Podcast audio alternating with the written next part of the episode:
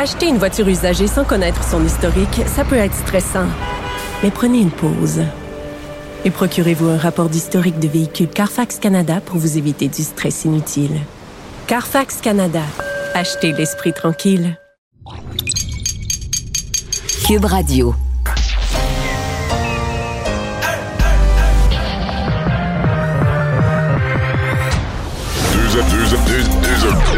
Deux, animateurs cohérents, deux visions différentes. Une seule émission, pas comme les autres. Mario Dumont et Vincent Dessureau. Cube Radio. Bon après-midi, bienvenue. Alors que Mario poursuit ses vacances euh, dans la grisaille et le froid, va faire peut-être un petit peu plus beau par contre dans les euh, deux prochains jours. On lui souhaite, on nous le souhaite aussi. Euh, évidemment, beaucoup de choses dans l'émission, c'est très chargé, mais il y a un point de presse qui marque l'actualité, qui est d'ailleurs toujours en cours. Vous l'avez entendu dans les dernières minutes avec Geneviève et Alexandre, mais Régis Labombe qui confirme ce qu'on attendait un peu depuis un certain temps, soit qu'il ne se présentera pas aux prochaines élections municipales, donc en novembre prochain, c'est la fin, pour quand même d'une ère à Québec. Ça fait 14, ça va faire 14 ans à ce moment-là que Régis est euh, arrivé euh, comme maire de Québec. faut dire en succession un peu dans la tourmente après le décès soudain de la mairesse André Boucher. Et euh, ben, je vais vous faire entendre comment il a annoncé tout ça. C'était assez clair et net. Il est rendu là. On peut entendre M. Labon. Alors j'annonce que je ne serai pas candidat aux prochaines élections municipales à Québec. Novembre prochain sonnera la fin de ma carrière politique. Mon temps est fait et j'aspire à une autre vie. Un vieux proverbe géorgien dit que le temps ne compte pas pour ceux qui l'ignorent. C'est ce que j'ai fait toute ma vie, ignorer le temps. Et je n'en ai aucun regret. Mais pour celui qui me reste, je veux en reprendre le contrôle, le savourer, parce que là où j'en suis, on ne sait jamais combien il nous en reste du temps. Cette annonce me soulage et je sais qu'elle soulagera les miens et qui sait, peut-être mes opposants. Il a commencé donc euh, comme ça son point de presse, euh, Monsieur Labon, mais ça m'a permis, il faut dire, il n'est pas euh, bon, il, pas, il pas décédé. Alors on peut aussi le critiquer. On va commencer déjà à faire des bilans de ces 14 dernières années à Québec. J'essaie de le faire moi-même. J'ai été euh, sur la, couverture municipale pendant un certain moment à la radio de Québec, donc je connais quand même bien M. Labombe dans ses débuts. Après, euh, Régis euh, Labombe ne donnait plus d'entrevue. Alors, on l'a très, très peu revu par après. Euh, il était très, très difficile à avoir. J'ai essayé pendant des années, mais ça devenait beaucoup plus difficile, ce qui n'était pas le cas nécessairement au début. Et j'essaie de, voir un peu les meilleurs coups et les pires coups de Régis Labombe à travers les, les années, parce que, évidemment, son passage à Québec aura été marqué entre autres, dans les euh, bons coups, l'amphithéâtre, euh, qui, euh, ben, qui est vu peut-être pour un mauvais coup pour, certains dans, à l'extérieur de Québec, mais c'était une infrastructure qui était nécessaire, selon moi, à Québec et surtout un chantier qui aura respecté à peu près ses coûts. C'était 400 millions, ça a coûté 400 millions. On a un peu coupé là, sur l'aménagement extérieur, mais en gros, il n'y a pas eu d'explosion de coûts dans ce, dans ce chantier-là qui a été bien serré. L'élargissement de certains bon, axes routiers à Québec, et là, je sais qu'il y en a, ils disent, ben là, c'est le transport en commun qu'il faut. Oui, mais c'est jamais là, à Québec. On a élargi des gros chantiers qui sont pénibles, mais qui, qui étaient nécessaires. Euh, surtout aussi, une voix plus forte pour Québec. Si vous vous souvenez, le le,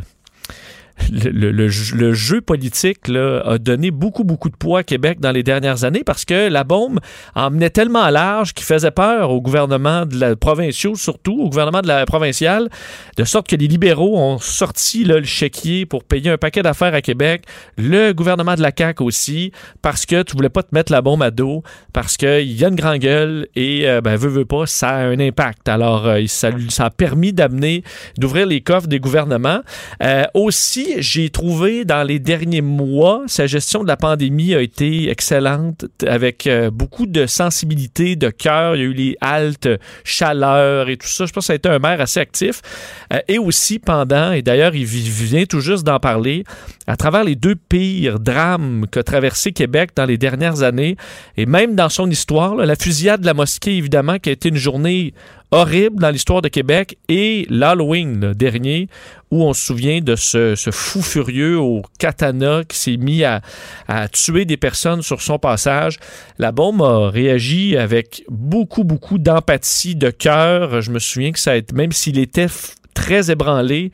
Euh, il a, euh, pense qu'il a fait du bien aux gens de Québec là-dessus, et particulièrement, on se souvient, la communauté musulmane à Québec qui avait été marquée par cette horreur-là. Je vous le fais entendre, d'ailleurs, il était encore émotif en parlant de ces, peut-être les deux pires journées de son mandat de 14 ans. La mosquée, c'était terrible, terrible. C'était euh, surnaturel. 31 octobre, c'était c'était tellement violent. Oui, la mosquée, c'était violent, mais dans les deux cas, il y avait de la folie associée à ça. Mais en tout cas, ces deux bouts-là, là, tu. Euh, comment dire. Euh, tu portes plus à terre, là. Faut que tu t'accroches quelque part, puis tu réfléchisses, puis il faut que tu te mettes au neutre pour bien comprendre ce qui se passe. Puis c'est toujours la, même inquiétude. Hein. Comment les gens vont percevoir la ville après. C'est un retour sur cette période euh, très pénible à, Québec.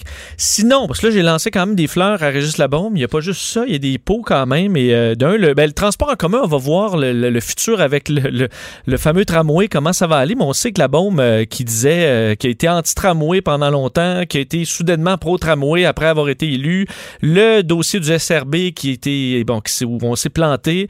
on verra là si le chantier va bien et on le saura peut-être dans juste dans 10-15 ans là, le projet La Bombe de tramway est un succès ou pas. Et sinon, le gros, gros point négatif de Régis Labombe, c'est qu'il d'un, il n'est pas parlable, et de deux, il est toujours en tabarnak. Euh, c'est pour avoir couvert le municipal. Ça, la population s'en rend compte un peu, mais en point de presse, c'est vraiment difficile. Je sais que les gens se foutent un peu de comment les journalistes se font traiter de nos jours. Mais Régis Labaume, il est méprisant, il est, euh, il est insultant, il est irrespectueux de, des journalistes et surtout de ses adversaires politiques aussi. C'est tout le temps ça. Euh, l'opposition, on n'a pas toujours eu d'excellentes personnes à l'opposition, mais il n'y a pas grand monde de très bons et talentueux qui le goût d'aller se pointer là pour se faire insulter, mépriser par Régis Labaume à longueur de conseils municipaux, de sorte que les bons, ils sont partis. Je dis pas qu'il en reste pas, là, mais c'est difficile, c'est difficile. Il les traite comme de la merde, on va se le dire il avait dit à une certaine époque, mais l'opposition, là, ça va être à l'intérieur de mon parti, de l'équipe La Bombe. C'est jamais arrivé. N'importe qui dans son parti qui dit contre La Bombe, euh, ben, va se faire, va faire rire de lui. Alors ça, ça a été, euh, et je pense que ce genre de milieu-là, un peu toxique, on est tanné, de ce genre de, euh, de politique-là. Ça peut fonctionner. Puis, entre autres, M. Labombe se fait élire sans problème pendant 14 ans. Mais ça, c'est lourd. Et pour avoir couvert le municipal, c'est pénible. Tu peux être un journaliste, là, qui, que la bombe prend en grippe parce que tu poses pas les questions que lui souhaite, ben il te il, répond plus à tes questions. De sorte que éventuellement tu te fais tasser. Alors tu perds, tu risques de perdre ta job parce que t'as plus de cote, tu te fais plus répondre par Régis Labombe parce que les questions, euh, il les aime pas. Et ça, j'ai vu quand même ça souvent. Et euh, mon expérience la plus loufoque avec une idée de Régis Labombe, et ça me revenait des boules à mythe, je m'en souvenais même plus. Clotaire Rapaille. Vous vous souvenez peut-être, je me souviens même plus en quelle année, un peu après les euh, fêtes du 400e, où d'ailleurs, il faut donner les fleurs à la bombe qui avait remis le 400e sur les rails. Ça s'en allait complètement dans le mur et il avait permis de sauver ces festivités-là. Je lui donne. Mais après, Clotaire apparaît une espèce de, de, de monsieur là, qui devait faire le code de Québec, le gars qui avait fait le design de la PT Cruiser, des chars les plus lettres jamais conçus et qui était une fumisterie, on va se le dire. Son CV avait été embelli. Il est arrivé, on l'a payé 300 000 pour trouver le code de Québec. C'était complètement ridicule. Et lorsqu'on confrontait la bombe avec ça, il pétait les plombs. Et j'ai même fait, moi, on avait invité les journalistes à un atelier de Clotaire à paille. Et là, on nous couchait sur un petit tapis et là, il y avait une dame asiatique qui nous criait des affaires. Il y avait de la musique. Il fallait écrire nos souvenirs de Québec. Là, je me souviens pas exactement. Mais là, il y avait des journalistes à Québec qui étaient. Là, ils trouvaient ça fantastique, ce qu'on venait de vivre. Moi, j'avais juste le fou rire que j'essayais de contrôler parce que c'était tellement ridicule ce qu'on vivait. Tout le monde, imaginez-vous tous les journalistes de Québec couchés sur des petits tapis avec une musique de méditation qui crient leurs souvenirs de Québec. Puis là, on mettait des noms, puis là, on essayait de trouver un code Québec. C'était n'importe quoi. Finalement, on s'en est rendu compte plus tard. Ça avait fait un petit scandale à l'époque. Mais lorsqu'on confrontait la bombe en disant, voyons, c'est ridicule, ce qui clotait à part et ça n'a pas de sens, et il pétait les plombs parce que c'est nous qui comprenait pas et lui, évidemment, avait tout compris. Donc, ça a été euh, difficile par moment, mais euh, il a fait donc quand même euh, du bon, donner une voix à Québec. C'est une autorité aussi. Je pense que Québec a plus de voix qu'il en avait avant grâce à Régis Labombe. Alors, disons, vous pourrez faire votre propre bilan. Il sera là jusqu'en novembre prochain. Il va surveiller, entre autres, le début du chantier du tramway. Alors, à suivre. Alexandre, bonjour. Bonjour, Vincent. ça va bien? Oui, ça va super bien. Genre, tu m'as fait plein d'anecdotes, découvrir plein de trucs que je savais pas. Oui, ben, il y a eu, c'est ça, il y a eu une époque, euh, il y a eu des moments particuliers dans l'histoire de, de, Québec. Moi qui avait, André Boucher, je l'aimais beaucoup, que je, je viens de Sainte-Foy, je la détestais quand elle était, j'étais enfant, là, je la détestais je sais pas, j'étais positif. Pas, la famille l'aime pas, donc tu l'aimes pas. Ouais, peut-être. André Boucher, quand elle était mairesse de Sainte-Foy, mais quand elle a été mairesse de Québec, je l'adorais. Elle est décédée, évidemment, soudainement. Ça avait vraiment ébranlé la ville.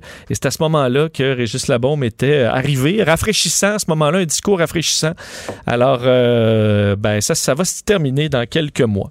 Dans l'actualité, il y a beaucoup de choses. Est-ce qu'on commence par les cas? On commence toujours par les cas, hein, ça, ça rentre bien. Ça a monté un tout petit peu, 915 cas aujourd'hui, mais on reste en bas de la barre euh, psychologique, si on veut, des 1000. 6 personnes de moins qui sont hospitalisées, 3 personnes de moins aux soins intensifs. Donc, dans les chiffres importants, ça demeure quand même à la baisse. Donc, tout va bien de ce côté-là. Montréal, 255 cas. Chaudière-Appalaches, encore haut, en haut de 100, 120 cas, euh, toujours. Donc, on continue à surveiller ces zones-là. Mais pour le reste, il n'y a pas de pic impressionnant, vraiment. on est plutôt dans la moyenne des cas. Oui, je regardais par rapport à la semaine dernière, on est presque 200 cas de moins. Donc, euh, ça a recommencé un peu à baisser. si on va souhaiter que ça, ça reprenne cette tendance-là. Mais on est moins sur un plateau, là, parce que c'est un plateau à la baisse, du moins. c'est euh, une, pente, euh, pente douce. Pente douce. C'est mieux que, de monter, ça c'est clair.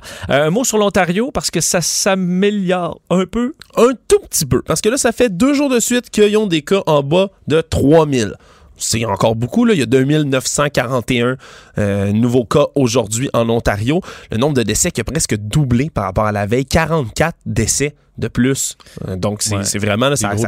C'est des gros bilans. Mais pour le reste, ça continue à descendre, ça fait du bien dans ces zones-là. Les médecins de l'Ontario, au départ, on le disait, on s'attendait à la pire catastrophe. On parlait le, le, système de triage euh, aux soins intensifs pouvait être mis d'un jour à l'autre en place, tout d'un coup qu'on avait besoin de trier entre une personne puis une autre qui aurait un respirateur. Pour l'instant, il semblerait qu'on n'aura pas besoin de ça. Si la tendance se maintient, tout va bien. Il n'y aura pas de choix entre qui vit et qui mhm. meurt. Euh, il y a un plafonnement en ce moment du nombre de patients aux soins intensifs, surtout. Il n'y aura pas de ce protocole-là pour l'instant, mais évidemment, les modélisations, les projections qui demeurent quand même très inquiétantes, dit-on en Ontario, si la situation continue pas de baisser et de baisser rapidement. Donc, on, on reste sur le, sur le fil du rasoir, si on veut, mais c'est des bilans encourageants quand même aujourd'hui. Euh, nouvelle quand même majeure concernant les jeunes qui attendent aussi pour être vaccinés le plus rapidement possible. Il n'y avait pas de vaccin autorisé, euh, mais là, ça change. Oui, maintenant, le Pfizer, ça a été, le feu vert a été donné par Santé Canada. Les jeunes de 12 à 15 ans qui vont pouvoir euh, recevoir donc le vaccin Pfizer. Ça suit les États-Unis parce que hier, eux l'ont, approuvé de la même manière. Euh, depuis le 16 avril, le Pfizer qui avait offert son examen complet, son examen scientifique à Santé Canada sur le groupe de, de vaccination complète de 2260 adolescents de 12 à 15 ans sur lesquels il avait fait les tests. L'efficacité du vaccin est de 100% dans ce groupe d'âge-là, dans les tests qu'ils ont fait. Donc, il serait efficace. Ça marche. Chez les jeunes, oui. Parce que c'est quand même 20% on n'y pense pas, mais c'est 20% des cas de COVID qui sont signalés chez les jeunes de moins de 19 ans, même s'ils sont moins à risque de développer, évidemment, toutes les complications qu'on connaît de la COVID, moins de chances de mourir propage quand même la COVID. Oui, mais j'en voyais comme euh, sur les réseaux sociaux qui étaient surpris de donner des vaccins à des adolescents, mais on se fait vacciner, euh, c'était à l'adolescence. Moi, je me suis fait vacciner à peu près tous mes vaccins. J'ai eu peu de vaccins à l'âge adulte, alors c'est très euh, habituel de vacciner des, des, jeunes, même souvent dans le milieu scolaire. Avant, l'autorisation pour Pfizer, pour vous donner une idée, depuis le 9 décembre 2020, c'était les gens âgés de 16 ans ou plus qui pouvaient le recevoir. Donc maintenant, ça descend. au Québec, on évalue la possibilité de vacciner les 12 à 15 15 ans d'ici le 24 juin, mais du côté du ministère de la Santé, on dit attendre des recommandations du comité sur l'immunisation. Euh, L'archevêché de Montréal dévoile sa politique contre les abuseurs. Donc, un paquet de, de recommandations qu'ils vont mettre en œuvre. Oui, qui suivent évidemment là, le rapport Capricolo, euh, Capriolo pardon, en novembre dernier qui avait blâmé là, sévèrement les pratiques de l'Église catholique. Euh, entre autres, là, parmi toutes ces recommandations-là qui vont être mises en place dans cette stratégie, il y a la création d'un poste d'ombudsman qui va être autonome, indépendant de l'archidiocèse et qui va devoir, là, entre autres, là, euh, faire le suivi de toutes les plaintes, de documenter tous les abus qui vont suivre, euh, suivre les cas d'abus sexuels ou physiques à la DPJ. Maintenant, c'est une obligation. Ils doivent être rapportés. Euh, pour l'instant, c'est l'avocate Marie-Christine Kirouac qui va occuper ce poste-là. Euh, ils vont accompagner également les plaignants. On dit toute la démarche. Vraiment, ceux, les victimes des actes, là, les plaignants vont être accompagnés. Euh, il va même avoir des fonds qui vont être débloqués pour les accompagner dans d'éventuels traitements également. Euh, même que à la réception d'une plainte, l'ombudsman lui va, transmettre les, éléments de preuve à un comité consultatif. Comité consultatif qui va être extérieur à l'Église, qui va devoir comprendre, puis c'est assez étoffé, là. On parle minimum d'un psychologue ou un travailleur social, un avocat, un professionnel de la santé, un ancien policier ou un procureur de la couronne et un survivant d'abus. Déjà, parmi ce comité-là. Donc, c'est vraiment là, très, euh, très étayé là, comme mesure qu'on qu'on tente de prendre. Le comité qui doit traiter la plainte rapidement. Si ça a besoin d'aller devant un tribunal, ça va devant un tribunal. Euh, Puis une fois les enquêtes qui sont terminées, ils doivent faire leurs recommandations à l'archevêque à ce moment-là. Euh, donc, euh, fait à noter aussi, du côté de l'ombudsman, c'est pas seulement les plaintes d'abus sexuels et physiques, bien évidemment, ça concerne ça, mais aussi abus psychologiques, spirituels et financiers aussi. Donc, c'est une autre, euh, une autre variable intéressante. Valérie Plante se préoccupe des euh, fusillades dans le nord de la ville. Oui, dans une, dans une réunion du comité exécutif ce matin, là, elle a parlé de vouloir travailler pour augmenter les budgets qui sont alloués aux escouades mixtes, entre autres, là, en différents paliers de police, euh, pour mieux contenir, évidemment, là, la violence par arme à feu qui sévit dans le nord de Montréal. Ils veulent avoir une force de frappe plus importante. Euh, puis elle a expliqué, expliqué aussi que le service de police de la ville de Montréal, le SPVM, a augmenté depuis certains temps le nombre de policiers dans le secteur. On parle de Rivière-des-Prairies, Pointe-aux-Trembles, Montréal-Nord et Saint-Léonard, bien évidemment. Il y a aussi l'équipe là, maintenant là, qui est dédiée à la lutte contre le trafic d'armes, la ELTA, qui est donc euh, déployée parce que on sait il y a beaucoup de violence par arme à feu. Donc il y a des mesures qui sont mises de l'avant, puis il devrait peut-être y avoir d'autres annonces euh, à suivre dans ce dossier-là. Il y a des gens qui s'inquiétaient de ne pas avoir de Saint-Jean euh, et à Montréal, ce sera une Saint-Jean inversée. Saint-Jean inversé. On dit un défilé inversé pour pas tout dire. Euh, c'est un soutien financier de 105 000 qui va être donné au comité de la fête nationale de la Saint-Jean par la ville pour aménager cinq installations artistiques dans le quartier des spectacles. Donc à la place d'être tous euh, installés sur le bord de la rue, en voir un défilé passer, ça va être les gens qui vont se rendre devant le, défilé immobile, si on veut, que vont être ces installations artistiques-là qui vont être déployées du 20 au 24 juin prochain. Il va y avoir aussi une exposition à ciel ouvert portant sur l'histoire de la fête nationale. Donc, ça va permettre de, fêter, si on veut, dehors, à distance. Euh, La place des spectacles, c'est très grand. Donc, euh, ça va pouvoir euh, ça va pouvoir se fêter, mais comme on dit, c'est pas un défilé, défilé inversé. Euh, L'histoire du méga fitness gym continue à faire couler un peu d'encre parce que euh, ils avaient- on se rend compte qu'ils avaient été mis à l'amende deux fois. Oui, à deux reprises avant l'importante éclosion qu'on connaît maintenant, là, qui a fait, on le rappelle, infecter plus de 500 personnes et directement et indirectement. Il y avait des dénonciations qui avaient mené au, SPVQ, le service de police de la ville de Québec, à intervenir deux fois. On parle du 16 juin et du 4 novembre 2020, donc l'année dernière déjà. Euh, les policiers qui s'étaient rendus sur place qui avaient fait des il y avait des manquements dans les mesures sanitaires. Donc euh, déjà le propriétaire du gym qui a la possibilité de plaider coupable, payer les amendes qui varient, on le rappelle, entre 1000 et 6000 dollars pour avoir refusé à ce moment-là de suspendre ses activités. Donc euh, s'il plaide pas non coupable, euh, il va y avoir, euh, ça va être au juge de trancher le dossier. Donc, il semblerait que c'était du récidivisme la dernière fois. Il y a une, une paix relative sur les réseaux sociaux au niveau politique américaine parce que Donald Trump est banni de tous les réseaux sociaux et euh, pour Facebook, ça va durer finalement. Ça va durer, mais disons-le, ça va durer pour l'instant, c'est l'espèce de Cour suprême, le conseil de, de surveillance de Facebook, là, qui a tranché là-dessus. Ils ont établi que bel et bien là, le- l'ex-président Donald Trump avait créé un environnement où un risque sérieux de violence était possible. Et là, on cible directement ses commentaires publiés sur Facebook le 6 janvier, le jour, évidemment, de l'invasion au Capitole à Washington, que ses propos avaient encouragé la violence directement. Évidemment, du côté de la, de la, de la droite conservatrice américaine et un peu partout dans le monde, là, on à la censure. On dit que si le réseau peut interdire le président Trump, il peut interdire toutes les voix conservatrices s'il le veut.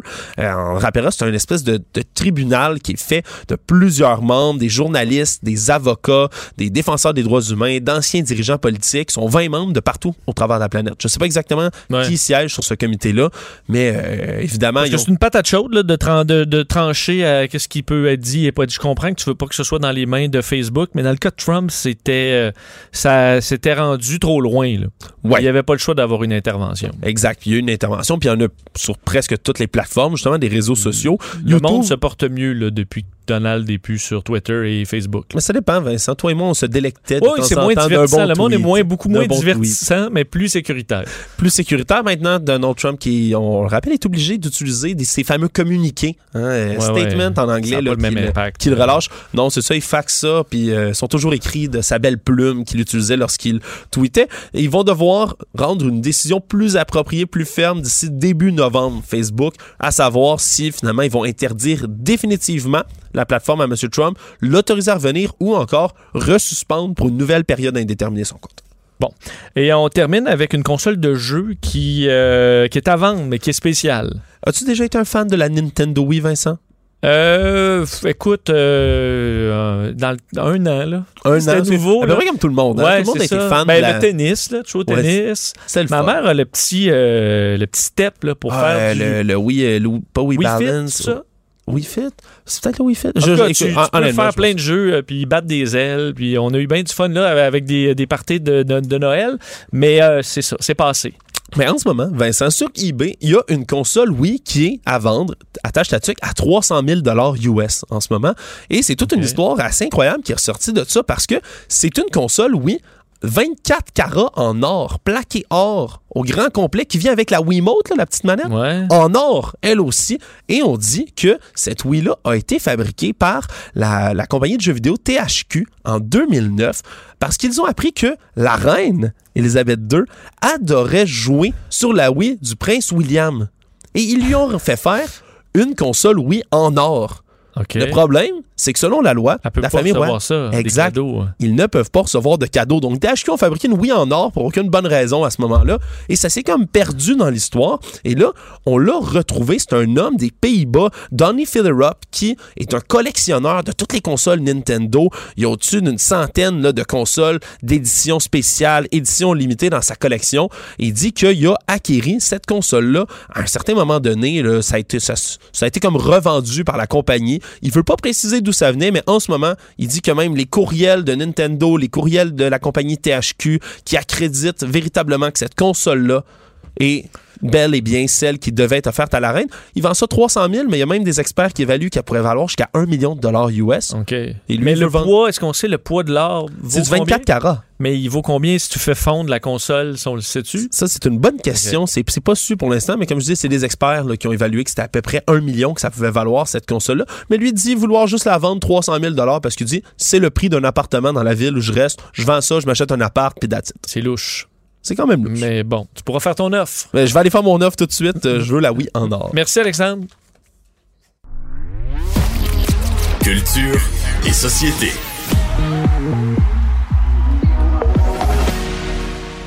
Bonjour, Anaïs.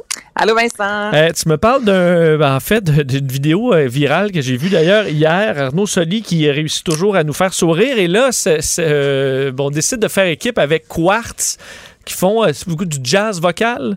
Exactement. Donc, Quartz, Vincent, qui est une formation a cappella. Et je te parle de cette vidéo-là qui a été publiée, en fait, mardi. Nous sommes mercredi, donc en moins de 24 heures, on parle déjà de plus de 1 million de vues. Imagine-toi sur cette vidéo. Et là, qu'est-ce qu'il y a d'aussi fantastique? Euh, en fait, la formation, donc Quartz, avec Arnaud Soli, ont euh, décidé de reprendre, ils ont choisi 14 chansons, des thèmes d'émissions pour enfants. Toi et moi, là, je pense qu'on peut vraiment se reconnaître, je te dirais, parce que, tu sais, Arnaud Soli et tout ça, les, les, les, membres de la formation, au niveau de l'âge, on se ressemble un peu. Oui. Donc, ils ont euh, mis ça de l'avant avec une vidéo où ils dansent, c'est des chorégraphies. Et là, je te fais entendre euh, un des montages de ces chansons-là. C'est parfait. Je suis sans famille et je m'appelle Rémi. Et je me balade sur la rue Tabaga, près du boulevard Ixelles, à l'abri des gratte-ciels, devine qui j'ai vu. Qui t'a vu, qui t'a vu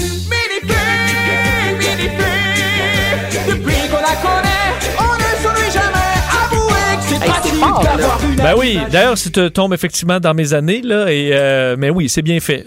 C'est bien fait. Et là, c'est ça, c'est une formation a cappella. Donc, il n'y a pas de guitare. Là. Tout, tout, tout est fait avec euh, leur bouche. Et ce qui est particulier, en fait, euh, ben, particulier, ce que j'ai aimé, en fait, c'est un peu plus loin. On parle, entre autres, des intrépides. Je vais pas vous dire quoi, mais il y a une belle surprise pour les fans. Donc, ça vaut vraiment la peine d'écouter cette vidéo-là qui dure quand même un trois minutes et ça a pris presque un an.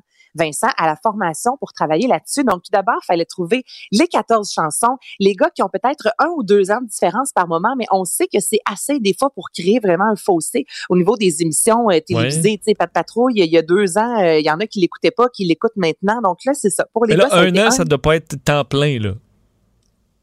Euh, ben non, pas temps plein. Non. J'ai hésité, je me suis dit, non, non, non, non, tu me- tu m'ouilles avec ta question. Oui, je- non, pas temps plein, un an, effectivement, parce que les gars, les gars, durant la COVID, ont continué quand même à travailler, mais un an de temps, ici et là, à se relancer sans se voir, évidemment, parce que tout le monde est en confinement. Donc là, ils ont trouvé finalement les 14 chansons. Ensuite, c'est trouver l'enchaînement, euh, trouver les gestes qu'ils vont Oui, faire. et job. ils ont tous, c'est de la job. Tout ça est enregistré au même studio, mais le- chaque personne est allée d'une façon individuelle. Donc, pour les gens, lorsque vous allez voir la vidéo, exemple, souvent on voit au centre Arnaud Soli, ensuite les quatre autres autour. Donc, chaque personne avait son X au sol là, pour tourner, mais jamais les gars se sont retrouvés dans la même salle au même moment et on n'y voit que du feu. Donc déjà un million euh, de vues, puis ça passe vite, là, le trois minutes. On les connaît les chansons, on les chante, mais je pourrais pas les chanter aussi bien que ça, je te dirais. Non, je pense pas. Parlons de royauté un peu parce qu'il y a des nouveaux projets à la fois pour Meghan Markle et pour, euh, ben, je peux pas dire les, les adversaires là, ou les, euh, enfin, l'autre Ben, Kate. Mid- Kate Middleton et le prince William. Donc là, il y a eu une nouvelle de Meghan Markle. Ensuite, Kate Middleton. Le reste à voir la semaine prochaine si Meghan Markle va renchérir.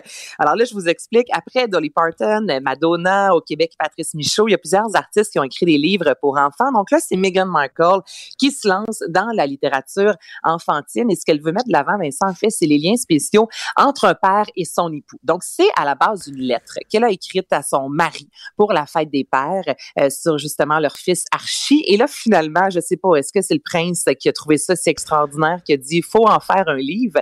Mais ce poème-là, finalement, s'est transformé en livre qui va se nommer The Bench, soit le banc. Ce sera disponible le 8 juin prochain. Et déjà, évidemment, tu comprendras que partout dans le monde, ce sera euh, publié, autant aux États-Unis, au Canada, en Irlande, Nouvelle, en Inde, partout, partout, en fait.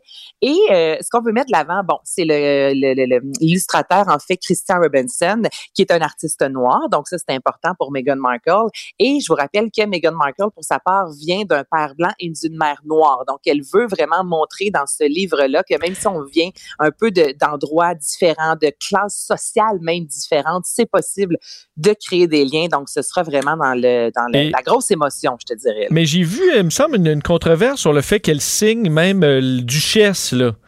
Et là, tu te dis, euh, ben, tu veux être duchesse ou tu veux pas l'être, là? Mais là, c'est ça. hein, avec eux, là, ils veulent produire des séries sur Netflix. Après ça, on a, on a parlé, toi et moi, de Harry cette semaine, qui est une rockstar euh, pour le Vax Life. Là, il y a les, tu sais, j'ai l'impression c'est parfait. Là, ils veulent en Ouais. faire beaucoup, tout pour oublier justement la, la royauté, mais en même temps, on ramène quand même souvent la royauté là-dedans. C'est Euh, Sinon, Anaïs, pour ceux qui voudront une page YouTube aussi excitante qu'une poignée de flocons d'avoine, pourront écouter la page de William et Kate. Et puis je vais te prendre la poignée de flacons d'avoine, je vais acheter du sirop d'érable, ça va être meilleur, je te dirais. Oui. Donc Kate Middleton et le prince William lancent, imaginez-vous, leur chaîne YouTube. Eh, on, pas, euh, Ils ont- pour- on avait vraiment besoin de ça. là. J'ai assez Ben, hâte. Ah, là, puis c'est que la première vidéo, là, je vous faire entendre les huit premières secondes. C'est le seul moment où les deux se parlent. Donc, c'est en anglais, évidemment, mais on a le prince William qui dit à sa douce, fais attention maintenant à ce que tu vas dire parce que tout est filmé. Elle part à rire. Elle dit, je le sais. Écoute ça. By the way, you be careful what you say now because these guys, they're filming. I know. Et là, la musique, c'est parce que là, c'est un montage, là, Vincent. Là. On se promène avec eux là, partout dans le monde, là, puis on voit des extraits de vidéos de leurs aventures royales. Tu sais, habituellement, moi, une chaîne YouTube, les YouTubers que, j'ai pu voir et que j'ai quand même apprécié, ce sont des gens qui créaient vraiment leur propre matériel, tu sais, de A à Z, euh, qui se permettaient des fois d'être démaquillés devant la caméra, tu sais, ce côté très authentique-là que j'ai pas du tout, moi, ressenti dans cette, euh, cette courte vidéo de ce couple-là, assis sur leur gros sofa, les deux peignés, tout est vraiment tiré à quatre Ouais. épingles. J'ai l'impression que les, les fans de la royauté, oui, mais moi, je vais, pas, ne serai pas une abonnée, je te le. Bon. Et euh, on termine avec de belles annonces qui ont été faites aujourd'hui.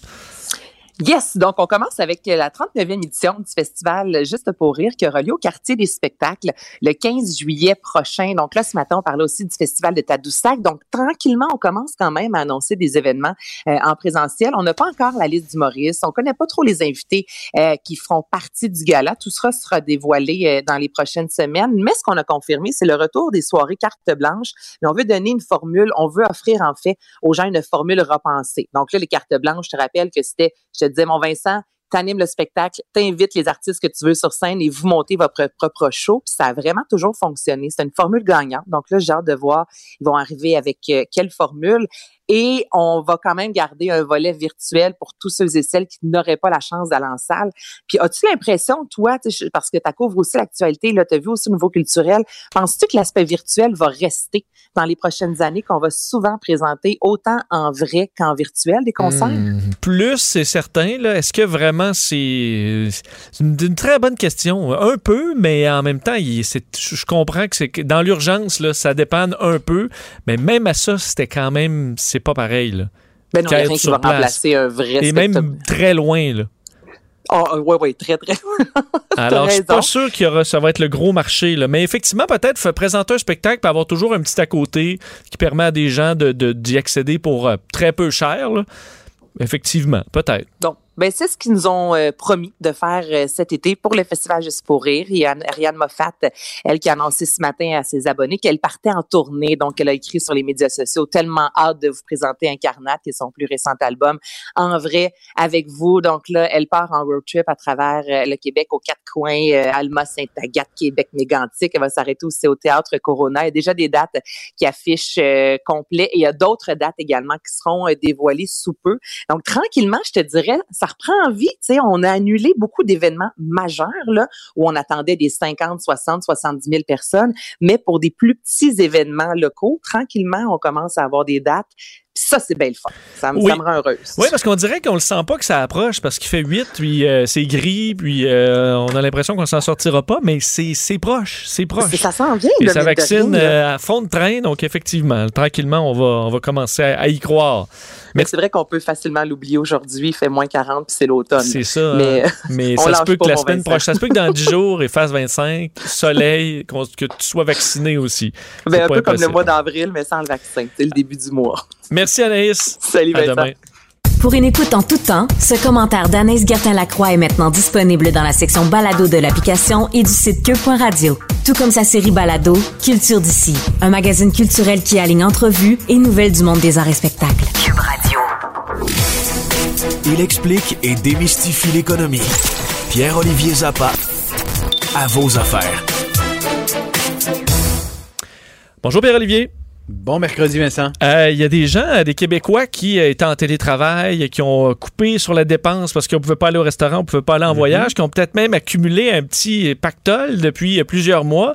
Et euh, on se demande comment ils vont dépenser tout ça. Et il y a un sondage fort intéressant euh, qui a été réalisé par euh, la Banque Scotia. Je te, je te renvoie à la question, Vincent. Quelle est l'activité que tu as le plus hâte de faire là, lorsqu'on sera déconfiné? C'est sûr que un, c'est les voyages et deux, euh, les restaurants. là. Et ap- après ça, ça va beaucoup plus loin. Là. Mais Et tu euh, vois, pour les Québécois, là, la priorité, c'est de faire le party. Ce sont les ah, ben rassemblements. là, c'est sûr que ça va, c'est que je fais le en party en, voyage, puis tu fais le party Ah oui, euh, après le restaurant. Là. Mais oui, t'as raison. 30 33% le tiers des Québécois vont prioriser les dépenses liées aux fêtes, veulent faire la fête. Mais ensuite, tu vois, vient 22% des Québécois, la priorité, c'est de retourner au resto et voyager en avion dans des pays étrangers. On parle de 9% des Québécois. Et il faut garder en tête que le taux d'endettement des gens a baissé pendant la pandémie. Euh, Les gens ont épargné. Au Canada, on parle de 200 milliards de dollars d'épargne qui stagne en ce moment et qui est, qui est prête à être dépensée lorsque l'économie va rouvrir. Euh, il y a 7% des Québécois qui veulent retourner dans les centres commerciaux et magasiner comme avant. 6% veulent aller sur des plages, des parcs entre amis. 5% veulent voyager en voiture pour aller aux États-Unis. 4% veulent euh, retourner au gym, c'est leur priorité. Alors, il y a tous ces postes de, de dépenses-là qui vont revenir. Et la question qui se pose, est-ce que les Québécois vont perdre leur bonne habitude d'épargne? Parce qu'il y a quand Hmm. même euh, une forte proportion, plus de 75% des Québécois qui ont épargné pendant la crise. Mais là, on va vouloir vivre à 100 continuer 000 à l'heure, puis euh, comme s'il n'y avait pas de lendemain. là. Ben, Est-ce que ce sera le retour de la carte de crédit, de la marge de crédit? Est-ce que le taux d'endettement risque d'exploser une fois l'économie déconfinée?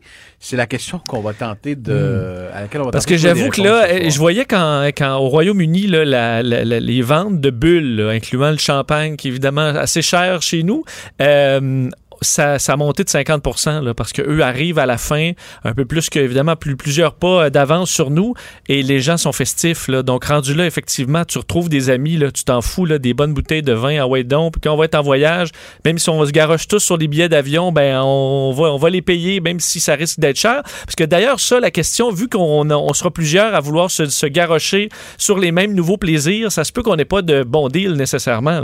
Exact. On regarde ce qui se passe en Israël, qui est peut-être deux, trois mois d'avance par rapport à ce qu'on vit aujourd'hui. Certaines factures dans les bars, les bistrots, les restaurants sont deux fois plus élevées que ce qu'on observait avant la pandémie.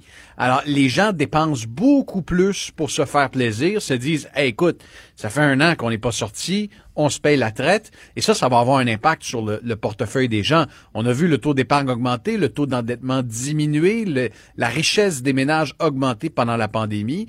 Euh, Est-ce qu'on va se retrouver à nouveau dans la spirale de l'endettement dans laquelle on se retrouvait avant la pandémie? C'est fort possible. On va en discuter euh, ce soir notamment, et ça, je trouve ça intéressant, avec Martin Coiteux, l'économiste en chef de la Caisse de dépôt, qui n'a presque pas accordé d'entrevue depuis son entrée en poste vrai. il y a deux, trois ans. Alors, il sera des nôtres pour nous offrir sa lecture de ce qui s'en vient au cours des prochaines semaines et des prochains mois. Un mot sur Couchetard et son, son café. Euh, D'ailleurs, je pense qu'ils ont fait un virage dans les dernières années un peu plus qualité, comme plusieurs l'ont fait. là. donc, c'est plus juste de l'eau Oui. de vaisselle, là, des machines euh, beaucoup plus évoluées. Et là, euh, ils ont une formule d'abonnement. Et qui commence aux États-Unis. Je t'explique. Couche-tard, en ce moment, euh, tente d'aller chercher des parts de marché aux, géants du fast-food, les McDonald's, les Burger King. Aux États-Unis, on connaît Couche-tard sous la bannière Circle K. Et on va offrir un, nouveau concept. Je trouve ça, d'un- d'un point de vue commercial, je trouve ça intéressant. Euh, 6 dollars par mois et tu as droit chaque jour à ton café, à ton euh, si tu préfères, tu peux prendre un thé, tu peux prendre une slotch, tu peux prendre une liqueur, euh, mais c'est une formule d'abonnement, comme on le voit avec Netflix, comme on le voit avec euh, certains services d'Apple, euh, Amazon Prime. Donc 6 dollars par mois qui sont débités et ça va t'amener po- possiblement plusieurs journées par semaine à rentrer dans un Circle K aux États-Unis, mais qui sait que ça pourrait venir au Canada avec les bannières couche-tard si ça fonctionne. Et l'objectif, c'est d'atti- d'attirer des gens dans les, euh, les commerces de couche-tard. Veux, veux pas, avec la pandémie, les gens euh, se sont présentés moins nombreux dans ce type de commerce, souvent à proximité des stations-service. Donc, on veut ramener les gens à leurs euh, habitudes euh, d'avant la pandémie. Et la façon qu'on a trouvé, c'est d'offrir un- une formule d'abonnement, donc euh, euh, qui passe un Mais peu dans le beurre comme chaque mois. Ça, on s'entend qu'à 6 par mois, est-ce que ça, on, on appelle ça un loss leader ou le but, on va, on- avec ça, on risque pas de faire d'argent, mais c'est qu'on s'attend à ce que les, les gens ra- rachètent des jujubes avec ça, des chips, ou Exact. Tu fais pas d'argent avec ça, mais si tu as un couche-tard sur le coin d'une rue avec une station d'essence et euh, Ultramar de l'autre côté, mais que tu as ta carte, tu as ton abonnement, euh, tu veux ton café gratuit, tu vas aller mettre de l'essence, faire le plein chez, chez, chez la bannière couche-tard. Après ça, tu vas rentrer à l'intérieur, tu vas te prendre un billet de loterie, tu vas t'acheter des bonbons, peut-être un petit lunch avec ça. C'est vraiment euh, effectivement une façon de ramener du trafic euh, dans les bannières. Burger King l'avait essayé, ça avait fonctionné euh, aux États-Unis.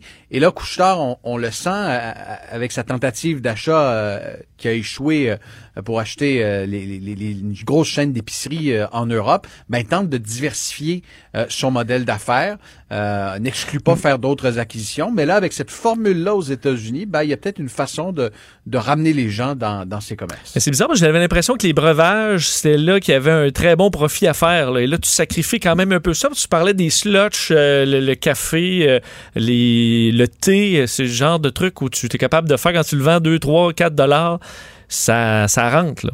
tu fais un bon profit, mais si on regarde les chiffres, si on replonge dans les euh, dans les derniers résultats de euh, euh, on peut lire qu'il y a une baisse de 7% des ventes de ce type de boisson euh, par rapport à l'an dernier, donc avant la pandémie.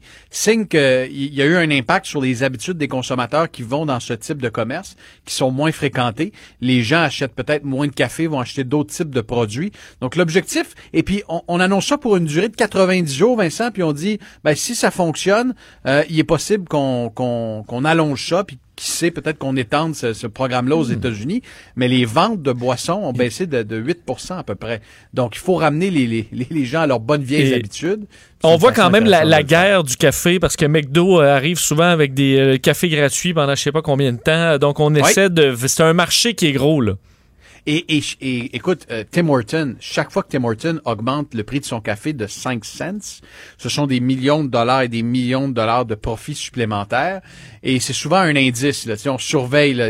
La guerre du café, effectivement, c'est une guerre pour attirer des gens. Euh, quand McDo euh, décide de l'offrir gratuitement, Tim Horton sort euh, son déroule le rebord. Et là, ben, Hmm. euh, Couche-Tard euh, arrive avec cette euh, finalement cet abonnement de 6 dollars par mois. C'est intéressant Oh. à surveiller ces stratégies Au moins, on peut en bénéficier un peu en tant que consommateur. Pierre-Olivier, merci beaucoup à vos affaires. 6h30 à LCN, à Cube Radio, on t'écoute sans faute. À demain. Salut. Acheter une voiture usagée, ça peut être stressant, mais prenez une grande respiration. Et imaginez-vous avec un rapport d'historique de véhicule Carfax Canada qui peut vous signaler les accidents antérieurs, les rappels et plus encore. Carfax Canada. Achetez l'esprit tranquille.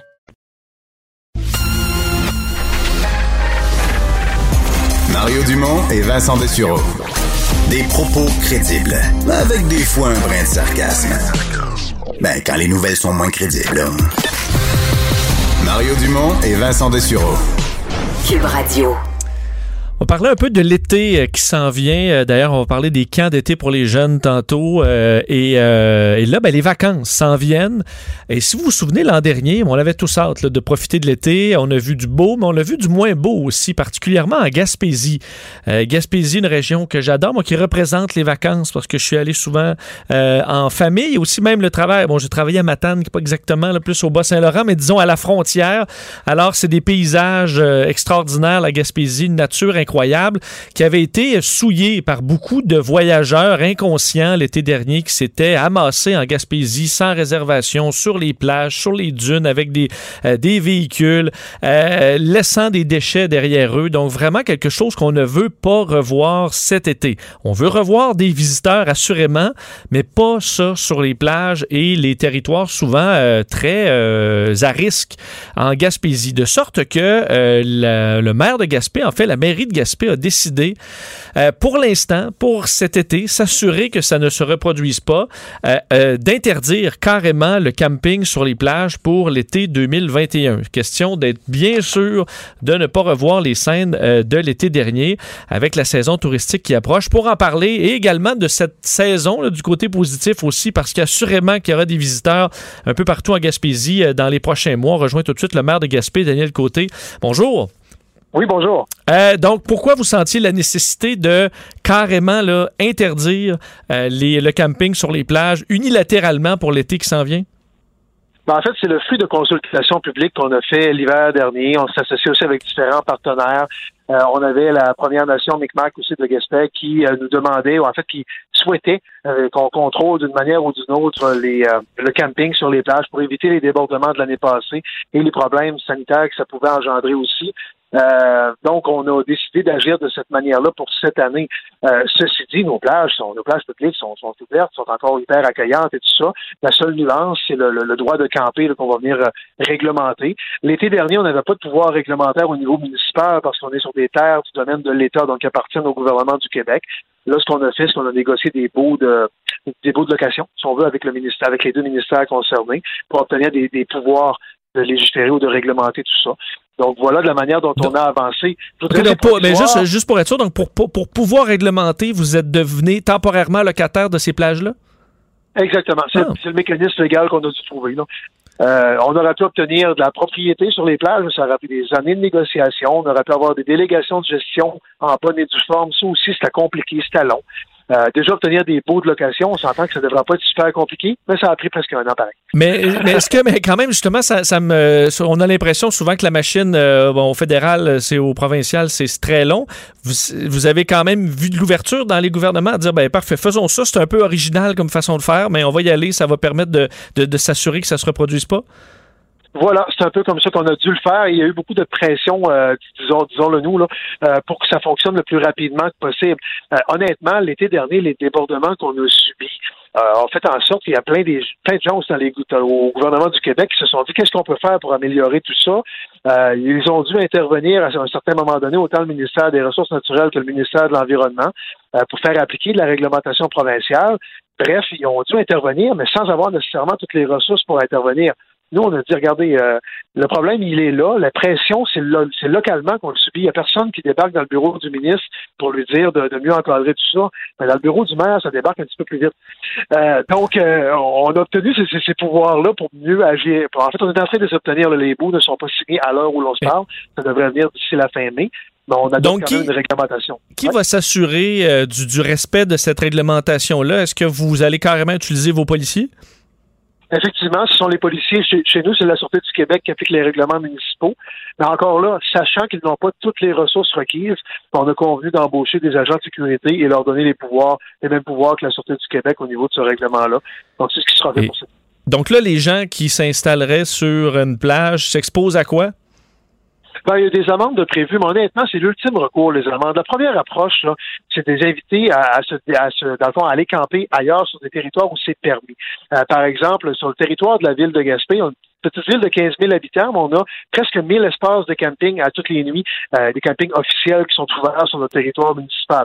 Il y a de la place sur les campings. L'année passée, ça opérait à moitié de la capacité en raison des, des- des consignes sanitaires. Donc, on était à peu près à quoi, peut-être 600 espaces l'été dernier. Là, on est à presque 1000 espaces l'été qui s'en vient. Donc, il y a de la place dans les campings. Si jamais les campings sont pleins, on a prévu un camping de débordement aussi cette année pour relocaliser les gens qui voulaient camper sur les plages. À travers tout ça, un des cœurs du problème de l'année passée, c'était des applications mobiles aussi qui envoyaient les gens camper sur les plages. Les gens regarder camping gratuit, puis les applications les envoyaient là. De toute façon, on va informer les applications que ça, n'existe plus, en tout cas pour l'été prochain. Je comprends. Donc là, les gens qui euh, décideraient la dernière minute, parce que c'est un peu ce qu'on déconseillait l'été dernier, là, on dit réservez-vous un endroit, mais donc quelqu'un qui, arrive dernière minute, qui a plus de place au camping, il, est assuré quasiment d'avoir une place dans vos campings de débordement au besoin. Il pourra aller à la plage dans la journée, aller se recoucher là le soir. Ben, il ne couchera pas sur la plage. Fond, le débordement, on ne le fera pas sur la plage en raison de la fragilité. Non, du- je comprends, mais ça, vous avez un camping, votre camping de débordement, il n'est pas sur la plage, là, je comprends, mais il, il est disponible. Exactement, il sera disponible cet été. Évidemment, on ne fera pas de méga publicité autour de ça, mais les gens qu'on va, euh, les, les gens qu'on va voir en train de vouloir s'installer en, en campagne illégalement sur la plage, on pourra les référer vers cet endroit-là si tous les campings officiels sont pleins. Encore là, ça va faire partie de la job là, des agents de sensibilisation qu'il va y avoir sur le terrain. À travers tout ça, on ajoute l'affichage, etc. Bref, il y a plein de, de petits trucs qu'on va faire pour améliorer la situation. Mais nos plages, elles sont magnifiques. Je comprends les gens de vouloir venir les voir, vouloir s'installer dessus, vouloir s'amuser dessus. C'est juste le volet camping qui a provoqué tellement de désagréments qu'on veut mieux le structurer pour, euh, pour cet été, en l'interdisant cet été, mais à long terme, on veut ouvrir vers le van life et vers du camping nomade en le structurant comme il faut. Ça, là-dessus, il y a des travaux régionaux qui se font. C'est pas juste une ville à le faire. C'est une région à le faire, puis on est en train de le faire. Est-ce que euh, ça avait laissé des dommages euh, l'é- l'é- l'été dernier où, euh, bon, en général, on, a ramassé et ça n'a pas trop laissé de traces ou on sait que c'est des écosystèmes souvent très fragiles? Est-ce qu'il y a des, endroits qui ont vraiment été sérieusement endommagés? Ben, les dommages sont souvent sur le long terme. Par exemple, c'est si un 4x4 qui se promène dans les lignes des sables, qui, qui est dans le fond l'espèce de gros gazon vert qui retient la plage en place, euh, ça peut arriver que la plage s'effrite un petit peu avec le temps. C'est beaucoup des dommages à long terme. C'est des gens qui ont, comme on a vu l'été passé, qui faisaient leurs petits besoins dans la plage. Ça peut arriver qu'il y ait, de, la, contamination coliforme fécaux dans le sable. Mais chaque automne, chaque, mois de décembre, arrivent des grandes marées qui viennent un peu euh, nettoyer ce qui est en surface et venir resaliniser les plages. Donc, ça, donne un coup de main. La nature nous aide. Par contre, c'est le genre de dommage qu'on euh, un, un an, je suis certain que la plage ne sera pas détruite en un an. Mais si on faisait rien, à long terme, c'est certain que ça pourrait venir euh, provoquer une, euh, dans le fond, une dégradation de la qualité des plages. Puis on veut des plages de qualité pour, oui, pour demain matin, mais aussi pour dans 25 ans, puis dans 50 ans, pour que nos petits-enfants en profitent aussi. Donc la saison pour vous, ça commence quand? Là? Parce que bon, là, la, neige est fondue, il fait pas encore très beau cette semaine, mais à partir de quand on dit ben c'est un bon moment pour aller en Gaspésie. La saison du homard, vous, est partie. Euh, donc quelqu'un qui est en vacances dans les prochains mois, c'est à partir de quand qu'il peut dire bon ben on s'en va à Gaspé? Ben, je vous dirais à partir d'à peu près de n'importe quand, sous réserve des consignes sanitaires. Euh, il y a déjà des gens qui ont commencé à nous visiter, mais là, les, les voyages interrégionaux sont plus ou moins recommandés, disons, présentement. Euh, par contre, ce qu'on a comme écho euh, du gouvernement et de la santé publique, c'est qu'il y aura une saison touristique. Donc, on a moins d'imprévus que l'année passée. là. L'année passée, ils nous ont annoncé ça au début juin et on venait, de- on venait de mettre fin aux barrages euh, routiers interrégionaux à Rivière-du-Loup, à Montmagny. Donc, on disait qu'on n'était pas en minding ou en état d'esprit de recevoir de la visite. Euh, mais là, cette année, on est dans cet état d'esprit-là. Donc, l'accueil devrait être encore meilleur, la capacité d'accueil est plus grande, euh, nos infrastructures sont plus prêtes, l'état d'esprit des gens est plus ouvert, euh, et ça va dépendre vraiment de c'est quoi les consignes sanitaires pour vous dire quand est-ce que vous pouvez venir ou pas. Là, je veux...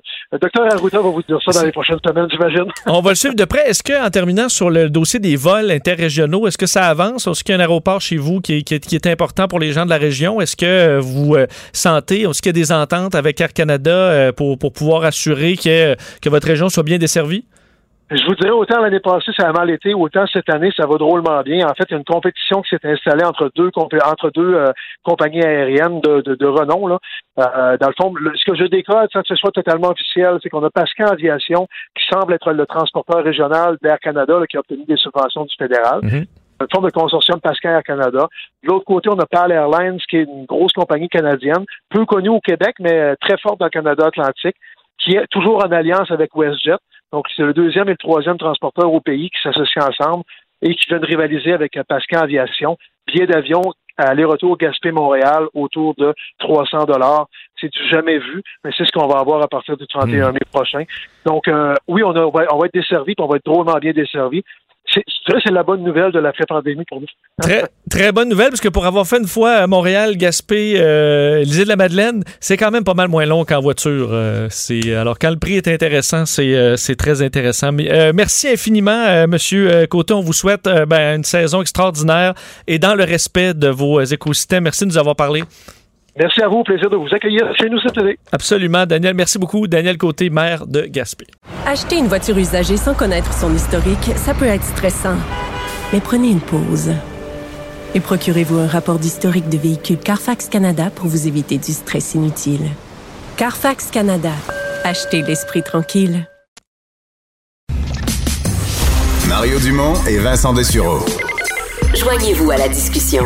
Appelez ou textez le 187 Cube Radio 1877 827 2346.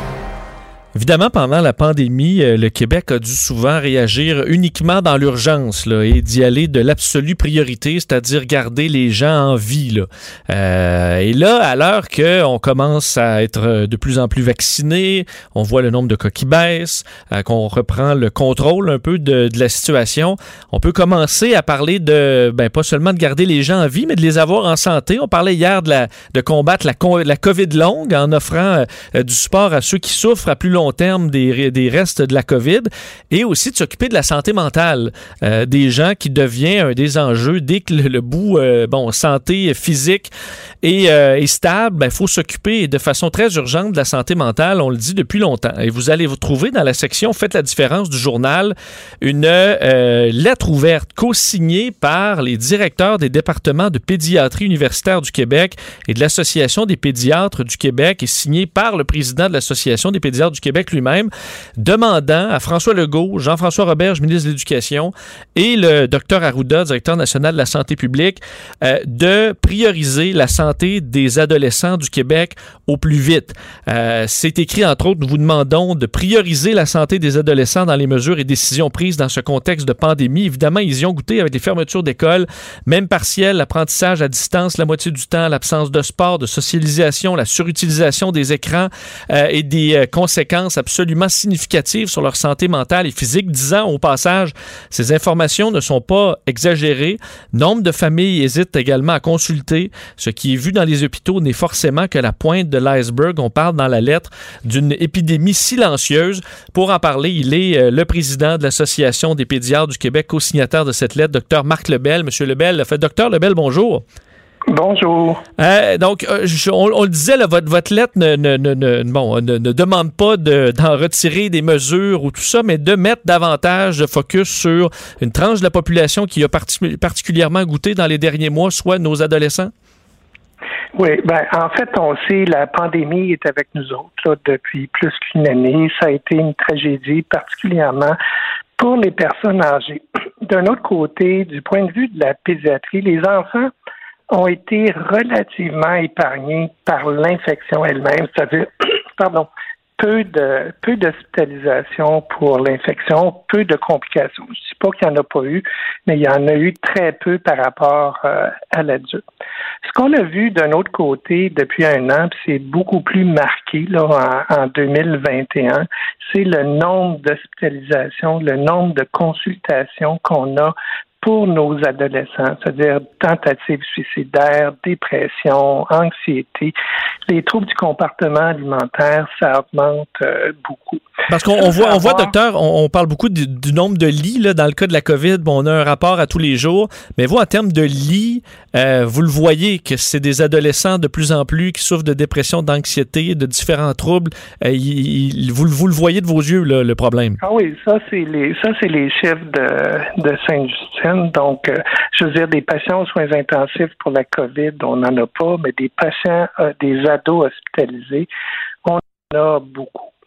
Pour plusieurs raisons. Bon, on sait que le, on, on a eu en fait des périodes euh, de confinement. On sait que les l'association des pédiatres, on a beaucoup poussé le, le gouvernement pour que les enfants retournent à l'école. Je dois dire, ça a quand même été bien reçu de la part du gouvernement. Puis le premier ministre dit toujours la dernière affaire qu'il va vouloir faire, c'est fermer les, euh, les écoles. Ça, on est très heureux de ça. D'un autre côté, on voit qu'il y a beaucoup d'écoles en fait virtuelles, donc pas en, en présentiel. Puis les adolescents puis les enfants, ils ont besoin de voir euh, du monde, ils ont besoin de voir leurs amis, de partager. Il y a l'aspect académique, mais il y a l'aspect motivation aussi. Mais le, une journée sur deux, euh, je- je- je- je- sans parler de l'effet ou non sur les, les cas, mais est-ce que ça minimise quand même ça au, au maximum? Je comprends que là, il y a des écoles dans les zones rouges foncées là, complètement fermées, euh, mais les, le, le fait d'y aller une journée sur deux, est-ce que ça sauve les meubles pas mal?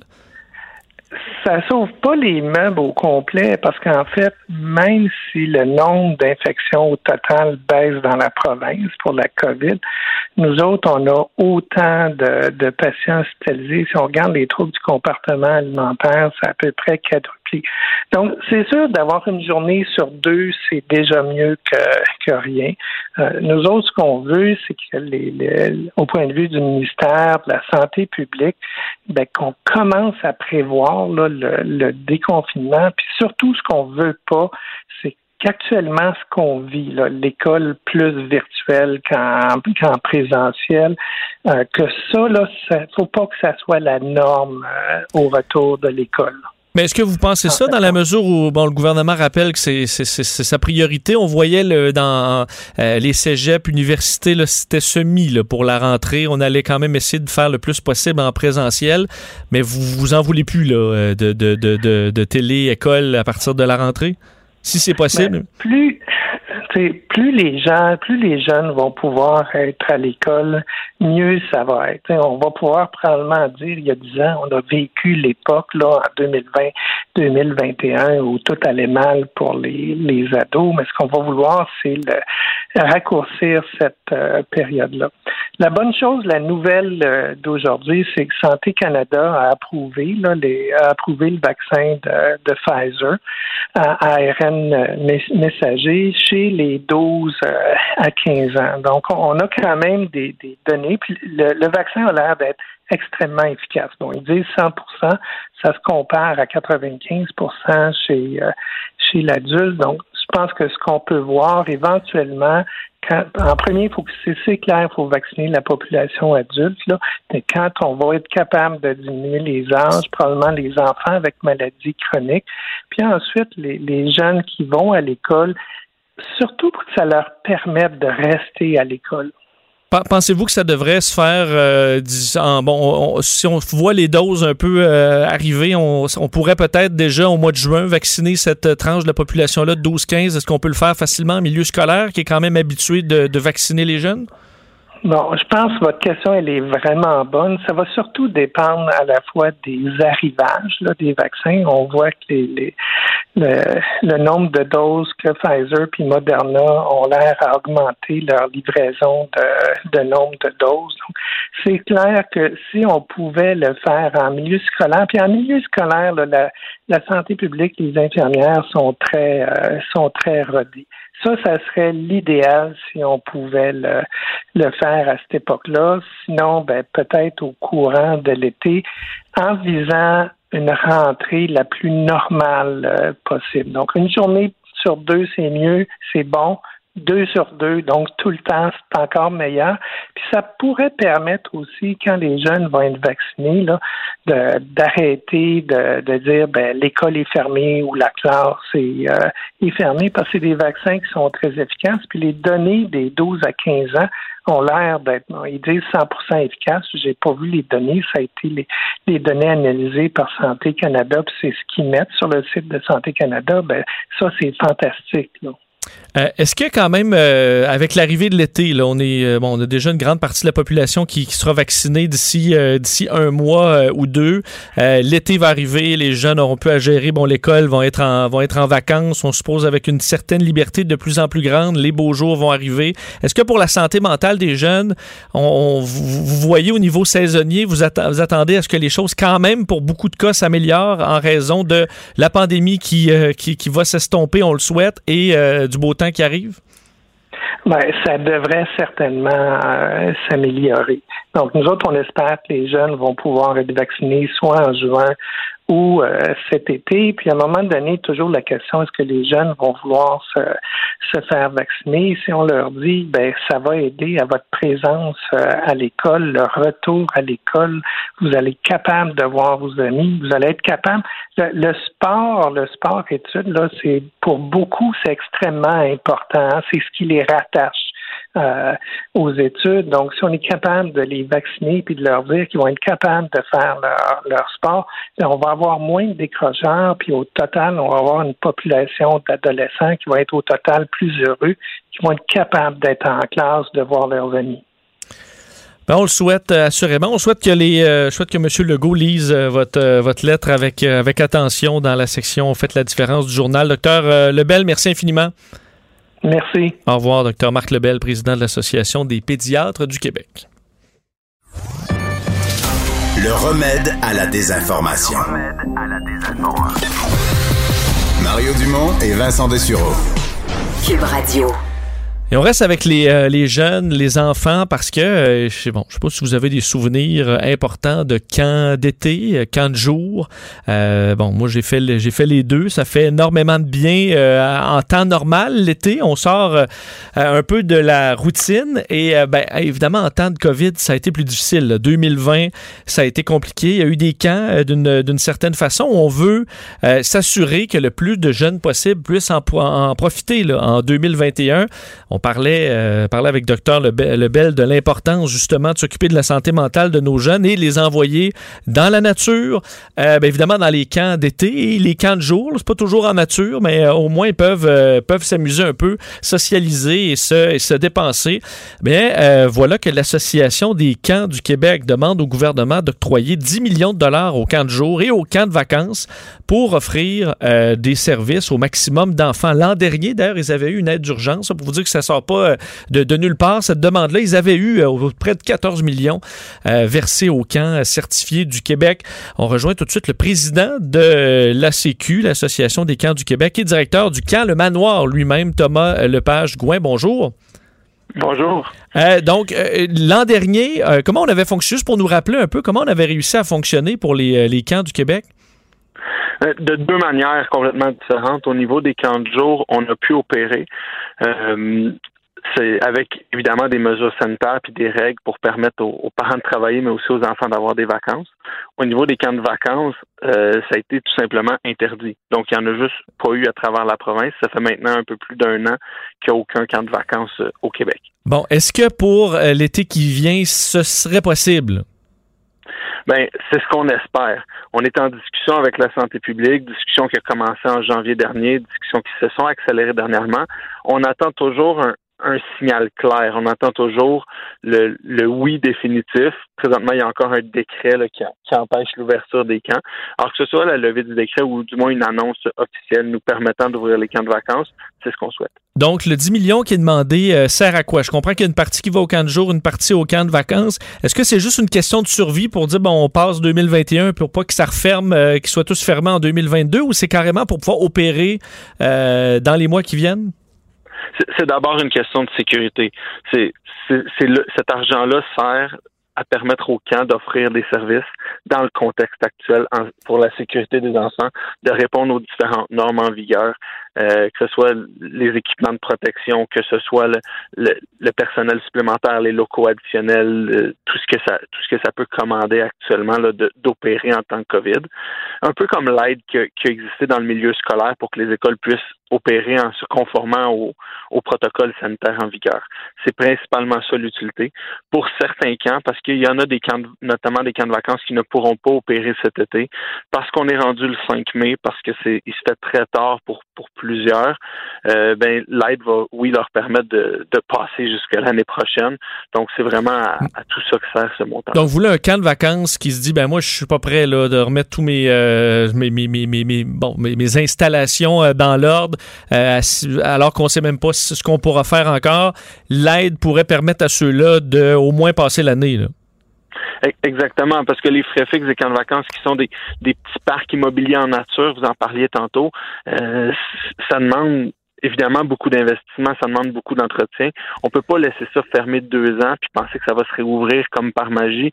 On est, c'est des bâtiments qui, pour certains, sont pas hivernisés ou il y a plein de réalités différentes. Donc, oui, on a besoin de, de cette aide-là pour se, se permettre de se rendre. Puis c'est, il faut comprendre, vous parliez de santé mentale avec votre invité précédente. On fait ça. On est là pour ça. On est là pour les enfants. Puis les camps qui présentement sont obligés de fermer le font pas par choix, mais par obligation. Leur contexte, euh, la difficulté à recruter du personnel, on peut pas promettre d'emploi à personne en ce moment parce que les camps n'ont pas le droit d'être ouverts. Parce que je suppose que vous, vous- l'utilité de ces camps-là, sachant, bon, on parlait des jeunes coincés à l'intérieur qui ont été sur leur iPad, leur, leur télé, leur téléphone pendant, euh, pendant tout l'hiver et les derniers mois, euh, d'aller euh, en nature, faire du, du canot avec des amis, c'est, ça ferait vraiment du bien à ces gens-là. là. Exactement. Ça, ça va faire du bien à ces enfants-là de retrouver la nature, de retrouver un, un semblant de vie normale aussi dans les discussions qu'on a avec la santé publique. On espère pouvoir avoir des, des groupes où les enfants vivraient dans une choisir une certaine normalité, donc de, retrouver un peu le, ce contact humain-là, ce contact avec la nature.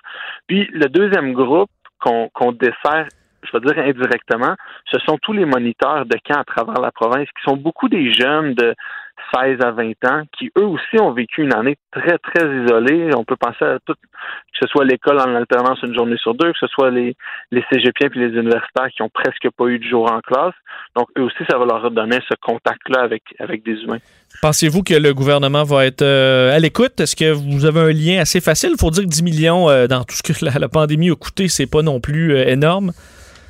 On, on a, on a on a espoir, on a, on a réussi à collaborer en 2020 avec le gouvernement, on a une bonne collaboration en ce moment avec la santé publique. On, pense que nos demandes sont raisonnables et qu'elles sont essentielles. C'est des, ça revient de, ça devient un service essentiel pendant l'été. C'est un peu le prolongement du parcours scolaire de, des enfants. C'est comme ça que plusieurs vivent leurs vacances. C'est qu'on on souhaite être au rendez-vous. Puis la dernière chose qu'on veut, c'est diminuer le nombre de places. On est capable. L'année passée, il y avait à peu près avec 13 millions, il y a eu à peu près 400 000 jours campeurs dans les camps certifiés. Puis avec l'ensemble de, de, de l'enveloppe qu'on demande cette année, on pense pouvoir aller à 1 million 250 000. Donc, vraiment d'accueillir encore plus de jeunes, revenir à des chiffres du moins en 40 jours qui s'apparentent à 2019. Vous êtes directeur de- de- d'un camp, là, le camp Le Manoir. Est-ce que, je suppose, que vous avez des téléphones euh, constamment de parents qui vous demandent euh, qu'est-ce qu'on fait, euh, comment ça marche, et vous pouvez toujours pas leur répondre? Ben, les- parents, en, en 40 jours, ça va. On a un- quand même un son cloche très clair depuis le mois de, de janvier. Donc, les inscriptions sont là. Puis, à travers la province, les inscriptions de 40 jours, il y a un engouement des parents. là. Je pense que aussi, ce que vous nommiez tantôt, ils ont- les jeunes ont hâte de sortir dehors. Oui. Les parents, de ouais, veulent un break aussi. Là. je pense que ça va des deux côtés. Euh, en camp de vacances, c'est ça, c'est de l'inconnu. On est en, on demande l'intention des parents, on sonde les parents, mais on on n'est pas capable de lancer pleinement des inscriptions. Puis il commence à se faire tard. Les parents, et je les comprends, trouvent un, un plan de rechange et on souhaite pas ça. On souhaite que les enfants viennent en camp cet été. C'est pour ça qu'on veut une réponse très rapidement, autant pour l'ouverture que pour l'aide financière. On veut qu'un maximum de camps soient en mesure d'ouvrir. On veut qu'un maximum de camps offre un maximum de places pour qu'on accueille le plus d'enfants possible. Ben, on vous le souhaite. Avez-vous un nom de camp? Non, on Sûrement, est dans, hein? dans un camp, pas de nom de camp. Ah, pas de nom de camp? Bon, OK. Ben, Ben parfait. Vous, vous pourrez y penser euh, pendant l'été qui s'en vient. Je vous souhaite d'ailleurs que ce soit euh, un été le plus, euh, le plus libre et, euh, et plaisant possible pour euh, vous et vos jeunes. Thomas Lepage-Gouin, merci infiniment. Mais merci beaucoup, puis euh, au plaisir. Au revoir. Thomas Lepage-Gouin, président de l'Association des camps du Québec. Acheter une voiture usagée sans connaître son historique, ça peut être stressant. Mais prenez une pause. Et procurez-vous un rapport d'historique de véhicule Carfax Canada pour vous éviter du stress inutile. Carfax Canada. Achetez l'esprit tranquille. Le remède à la désinformation. Mario Dumont et Vincent Dessureau. Cube Radio. Le, le commentaire de Richard Martineau. Des commentaires pas comme les autres. Bonjour, Richard. Salut, comment ça va? Ça va bien. T'as écouté un- le point de presse de M. Labaume qui annonce quitter après 14 ans euh, en novembre prochain? Hey, quatre mandats quand même. Moi, euh, euh, Régis Labombe, quand même, là, il a quand même mis euh, Québec sur la map. Il a fait de Québec une ville moderne. Euh, écoute, je le Ben, sentais Québec sur la map. Je te rappelle que quand même Québec, c'est la capitale de la province. Là. Non, C'était non, ça mais avant. bien, euh, oui, là, oui. mais tu sais, comme euh, c'est c'est là où ça se passait. Soudainement, ça devenait une ville excitante, ça devenait une ville tripante, une ville ambitieuse qui euh, se contentait pas d'être une, une la, la deuxième ville. Euh, écoute, Ben, je le a- sentais avait- fatigué depuis quelque temps quand même. faut Ben, dire, ouais, là. depuis puis Il a quelque temps, des années, travers- il a été Oui. malade, mais il était fatigué euh, même avant ça. Là, Non, non, tanné, mais euh. divorce, divorce, euh, cancer, etc. Tu le sentais qu'il était un peu tanné. C'est comme, tu sais, comme disait, comme chantait Baby King, euh, Baby King, The Thrill is Gone. Tu sentais ça un peu chez lui, mais quand même, il faut le 400e. là, je sais bien qu'il a raidé là-dessus pendant longtemps, puis c'était au début de son mandat et tout ça, mais il faut se rappeler, ça allait direct dans le mur. Tout le monde pensait que ça allait être un prochain Québec mer et monde. On se Mais souvient ça de avait la pas de- fameuse manifestation avec les bateaux, là, c'était un flop total. Oui, et le- il parce eu que- l'idée de donner ça à Daniel Gélina, puis là, finalement, ça a viré de bord, puis c'est quand même, c'est quand même quelque chose. Mais ça a été, ben écoute, ça a 400e. transformé, pour, pour vrai, là, ça c'est vraiment dans les bons coups. C'est un, un- un coup de maître qui était simple, là, de, de tout simplement. Parce que le, le spectacle d'ouverture de, était pas encore dans le, le plan La Bombe.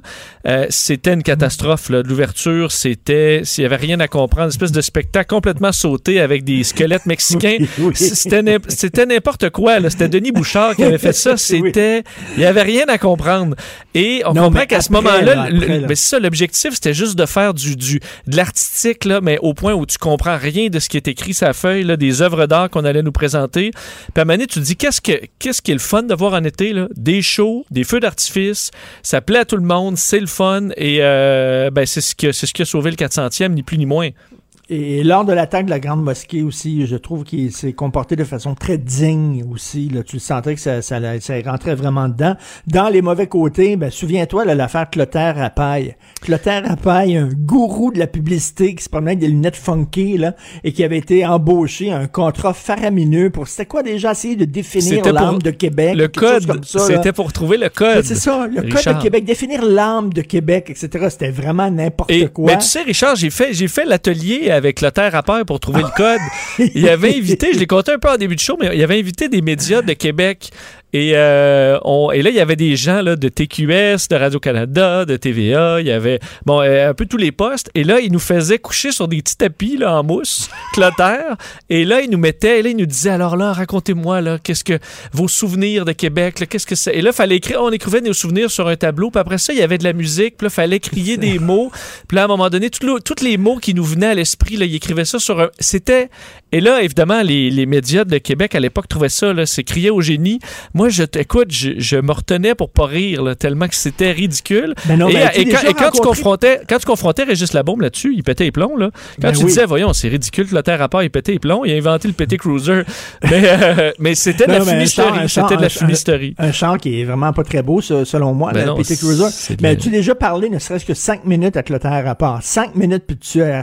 Tu sais tout de suite que c'est fauné ballonné. Ben, sais tout à fait raison. suite que c'est un fumiste, mais total, le gars, là. qui roule avec là. un faux CV depuis des années. Euh, Ben, Donc, ça, avait écoute- été, ça avait été gênant. Et surtout, et là, là-dessus, c'est- bullshit. c'est c'est pour Régis Labaume, ça aurait dû être une leçon là de tu peux te planter, tu peux faire amende honorable, ben, je me suis planté plutôt que péter les plombs, mais ça, il l'a pas compris au fil du temps. Là. Non, il était, tu sais, il avait, il avait son, il avait son caractère, il emmenait extrêmement large, il était euh, fier pète, petit euh, il était très combatif, mais en même temps, je sais pas, qu'est-ce que tu veux comme comme politicien, quelqu'un qui, est tout le temps là, euh, qui fait très attention, c'est la cassette, tout est poli, tout est parfait, ou quelqu'un des fois qui pète les plombs, qui a un caractère bouillant, mais bon, euh, il y a des bons côtés à ça aussi, il y a des mauvais côtés aussi des fois, là, il y absolument les mots dépassaient sa pensée. Tu te souviens quand il avait dit là, moi quand je vois un homme se promener avec sa femme voilée en arrière, puis il fait super chaud, puis lui est en gougoune, puis en short, je dévisserais la tête. Il avait dit ça. Il avait dit ça, puis après ça, il avait dit, ah, c'est épouvantable l'islamophobie qu'il y a au Québec suite aux attentats de la Grande Mosquée. Mais tu sais, bon, il était, il était spécial. Mais des maires comme ça, il y en a quand même beaucoup en région. Je sais que les gens de Québec aiment pas ça quand on dit la région en parlant de Québec. Non, mais c'est vrai On que souvent, ouais, un maire fort qui reste pendant 40 ans. Mais euh, Régis Labaume aurait pu rester là. Il part de son plein gré, là, mais euh, un peu comme Jean Tremblay, là, ce genre de maire-là qui reste longtemps malgré la controverse. Mais, mais tu sais, euh, Charles de Gaulle avait euh, une, une belle phrase que peut-être M. Labombe aurait pu méditer. Il avait dit, il vaut mieux partir trois ans trop tôt qu'une minute trop tard. Oui, non. Et c'est une très belle phrase. C'est pas faux. Des fois, il fallait dire à, à la Régis Labaume de le dire à sa face, ça il tentait d'être maire. là. Donc, effectivement, euh, il peut, euh, je pense qu'il pourra faire autre chose sans problème. Parle-moi du commissariat contre le racisme à la ville de Montréal. Tu te questionnes sur qui on va retrouver là? Ben, tu sais, déjà, là, on avait nommé comme commissaire euh, euh, contre le, euh, le racisme et la discrimination systémique à la ville de Montréal. On avait nommé une Madame Bokra Manaï, qui était une militante, euh, écoute, son jupon dépassait, une militante anti-loi 21, qui avait déjà dit, euh, qui avait déjà tenu des propos tendant à, tendant à, entre les lignes, là, elle, elle disait quasiment que les Québécois étaient une bande de suprémacistes blancs. C'est, quasiment ça. là. Les Québécois blancs, côté serré, étaient une bande de suprémacistes. On savait où elle logeait. Là, elle vient de nommer euh, sa première nomination euh, pour se pencher sur la le, profilage racial et le travail de la police et tout ça. Monsieur Alain Babineau, qui a travaillé pendant longtemps à la GRC, et là, le, torchon brûle totalement entre euh, Yves Franqueur, le président de la Fraternité des policiers de, de, Montréal, donc euh, le syndicat, en disant que ce gars-là, c'est un militant. Ce gars-là euh, a déjà euh, tenu des propos sur les policiers. C'est, il a déjà dit, moi, le profilage racial, je le sens au pif. J'ai le flair pour ça. Alors là, Franqueur, ben, dit, je m'excuse, mais c'est complexe, tu sais. Quand il y a des arrestations, c'est pas une histoire, là, j'arrive là, puis ah, il y a du profilage racial, tu sais, c'est, des situations extrêmement complexes, surtout dans des villes comme euh, Montréal, dans certains quartiers, tout ça, c'est vraiment pas facile. Donc, les autres, ils ont peur que ce soit un militant, mais en même temps, on n'est pas vraiment, y a-tu vraiment quelqu'un qui est surpris? Premièrement, la nomination de Bokra Manaï, déjà, elle, on savait avec qui elle allait s'entourer, mais déjà, l'idée même d'un commissariat pour lutter contre la discrimination et le racisme systémique à Ville de Montréal, déjà, ça appelle, ça appelle des militants craqués. Déjà, tu dis, ben, qui va aller siéger là? Est-ce que ça va être des citoyens? Est-ce que Hmm. ça va être des gens qui sont calmes? Puis tout ça, ben non. Dire, le nom même de ce, ce, ce, ce service-là, ce département-là, euh, déjà, ça le dit, ça c'est écrit militant, antiraciste 2.0, craqué, woke. Alors, écoute... Oui, c'est euh, pas Valérie Plante qui va mettre les freins, années, euh, les freins là-dessus, là. Tabarnouche, non, mais Hmm. euh, écoute, euh, les relations avec les policiers, ce ne sera pas au beau fixe au cours des prochaines années euh, à Montréal. Tu as écrit un texte que- qui était, je pense, nécessaire sur le, le Grand Prix. Moi, j'adore la F1, je, je suis pro Grand Prix, je suis pour qu'on aide le Grand Prix, mais il, y a quand même des questions à se poser sur ce qui s'est passé concernant euh, l'aide du gouvernement et Bell dans le dossier du Écoute, Grand Prix du euh, nouveau contrat. Le Grand Prix appartenait à François Dumontier, on le sait, c'est un entrepreneur. Et euh, là, euh, bon, euh, le, le- le fédéral, le provincial et le municipal ont mis 51 millions de dollars dans les coffres des organisateurs de la F1 là, euh, pour euh, s'assurer que le, le Grand Prix sera euh, bel et bien présenté au cours des, des dix prochaines années. Mais tu sais, c'était déjà dans la poche, là. C'était déjà dans la poche, là, pour, euh, en tout cas pour au moins trois ans, c'était déjà dans la poche. Ils ont mis 51 millions pour que ça soit s'assurer que c'est présenté au cours des dix prochaines années. Ils ont mis 5,5 millions pour la promotion du Grand Prix au cours des trois prochaines années.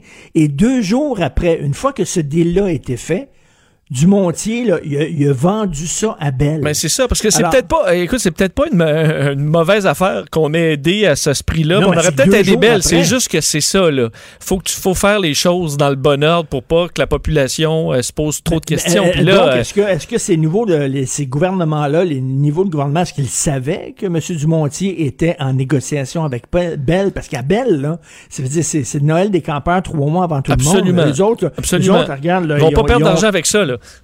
mais écoute, ils viennent de rénover euh, les, les, les paddocks, les garages, euh, la piste, etc. Donc, eux autres, tu sais, c'était rénové à, à grands frais avec de l'argent public. Après ça, eux autres sont assurés que les dix prochaines années, il va y avoir un grand prix euh, à Montréal, puis ils n'ont pas payé une maudite scène pour ça. Puis qu'il va y avoir Oui. pendant trois ans de la promotion à l'étranger de la part des gouvernements. Bell n'a pas payé une maudite scène pour ça. Écoute, c'est un cadeau Et- en or. Et tu sais. Richard, on nous faisait, on nous sortait toujours la carte. Mais là, on va peut-être perdre le Grand Prix si on met pas l'argent cette année et tout ça. Mais à quel, vrai. ça, à quel point, à quel point c'était vrai, euh, ben, on le sait pas là. Est-ce que c'était uniquement l'argument pour pouvoir avoir l'argent, puis après ça, ben, on vend et parfait, tout le monde Il a faut, que fait de gens, l'argent il sauf faut nous. que les gens comprennent que Bell, c'est c'est une entreprise qui vaut 50 milliards de dollars. Tu sais, euh, on a donné euh, des millions à Mitsubishi, Mitsubishi, on a donné des millions à Alstom, qui est un géant qui vaut des gonzillards de dollars, ce qu'on appelle des prêts pardonnables. On le sait, en bon français, ça s'appelle des dons. Euh, on, on donne de l'argent à des, à des entreprises qui, Christy, tu sais, 12 millions pour eux autres, c'est du pocket money, c'est du screening, là? Ah oui. Et- mais il y a, peut-être matière à en donner dans certains cas, mais il faut, mais euh, il faut le faire sur la place publique avec les lumières oui. allumées là, pas, euh, comment ça se le- fait pas, que pas ce la prendre deux jours est- plus tard? C'est ça. Comment ça, ce deal-là a été fait en secret derrière des portes closes et tout ça? Il y a Hmm. peut-être d'autres entreprises qui auraient été intéressées à mettre la main sur le Grand Prix. Qui sait? Ouais. Ça demeure mieux que le dossier de la FE, là. La formule électrique, tout ça, quand même. quand même. C'est plus le fun, je te confirme. Fait. Richard, merci beaucoup. À demain. Salut, à demain. Salut. Acheter une voiture usagée, ça peut être stressant, mais prenez une grande respiration. Et imaginez-vous avec un rapport d'historique de véhicule Carfax Canada qui peut vous signaler les accidents antérieurs, les rappels et plus encore. Carfax Canada. Achetez l'esprit tranquille. Mario Dumont, un vent d'air frais. Pas étonnant que la politique soit sa deuxième nature. Vous écoutez Mario Dumont et Vincent Dessureau. le, le commentaire de Emmanuel Latraverse. Des analyses politiques pas comme les autres. Alors, j'annonce que je ne serai pas candidat aux prochaines élections municipales à Québec. Novembre prochain sonnera la fin de ma carrière politique. Mon temps est fait et j'aspire à une autre vie. Un vieux proverbe géorgien dit que le temps ne compte pas pour ceux qui l'ignorent. C'est ce que j'ai fait toute ma vie, ignorer le temps. Alors, c'est de cette façon que Régis Labaume a annoncé qu'il ne se représenterait pas en, euh, bon, en novembre prochain. Bonjour, Emmanuel. Bonjour. Euh, quand même, euh, grand changement pour la Ville de Québec après euh, pratiquement 14 ans. Oui, ben c'est la fin d'une époque, hein, inévitablement. C'est la fin d'une époque pour la ville de Québec et c'est la fin d'une époque pour le Québec. Parce que, euh, tu sais, on peut parler des réalisations du maire de Québec, qui a sauvé le 400e, euh, la promesse non réalisée de ramener les Nordiques, le leg du tramway, etc. Mais avant tout, c'est un personnage qui a évolué. Il est passé d'être le maire tonitruant de la ville de Québec à devenir finalement un peu le maire de tous les Québécois en région. Pourquoi? Parce que en redonnant un poids, une force, en insistant sur le devoir de rayonnement de la ville, il a établi Québec comme un pôle important, un contrepoids à la métropole et à sa force. Et il a porté des enjeux dans lesquels tous les Québécois ont été interpellés. On n'a qu'à penser à l'enjeu de la langue. La langue, l'usa- l'usage du français n'est pas menacé à Québec. Non. C'est une ville où on parle français. C'est pas Montréal. Mais il a porté ce dossier-là sur l'importance de protéger la langue au Québec. Et donc, il s'est fait, et en réussissant, suite au lendemain de la tragédie de la mosquée, avec sa compassion, son empathie et la façon d'aborder l'importance d'une réconciliation à Québec, il a aussi porté avec le regard des gens de l'extérieur de Montréal, l'importance de trouver un équilibre, un accueil dans euh, les gens des autres cultures et dans le fait que parce que c'est arrivé à Québec et que lui en a fait un enjeu important, il a illustré à quel point cette vision très montréalaise euh, de, de l'immigration ne pouvait pas se faire partout ailleurs au Québec, mais qu'il y avait une importance de trouver une réconciliation là-dedans. Et donc, il est devenu un personnage essentiel pour l'ensemble de la vie politique du Québec. Est-ce qu'il a prouvé quand même aussi qu'avoir une force euh, de, en fait, je- dire une force de caractère et en même temps grande gueule un peu, là, au point où il faisait même peur au, euh, bon, au, au gouvernement provinciaux, euh, provincial et fédéral, de sorte que ça, je veux dire, pour délier les cordons de la bourse, il était bon parce qu'autant les libéraux que euh, le gouvernement de la CAQ, euh, ils répondaient à la bombe pas comme on répondait à d'autres maires, là, parce qu'on avait peur de l'avoir sur le dos. Est-ce que je me trompe? Ben, il y, y a deux éléments là-dedans. De un, il est arrivé à un moment où je pense avec en jouant la carte de l'authenticité. Hein, le maire qui dit les vraies choses, il n'y a pas la langue de bois, puis ça, il s'est mis dans le trouble par moment, mais finalement les gens ont aimé ça. Pourquoi? Parce qu'ils se sont reconnus dans lui. Et ça, je pense que ça a alimenté une soif et un désir d'authenticité euh, que reprend finalement un personnage politique comme M. Legault. Parallèlement, il était un stratège hors pair et il a réussi très habilement à manipuler, à faire chanter, à, à, euh, jouer avec les gouvernements provinciaux auxquels il a été confronté jusqu'au gouvernement de la CAQ.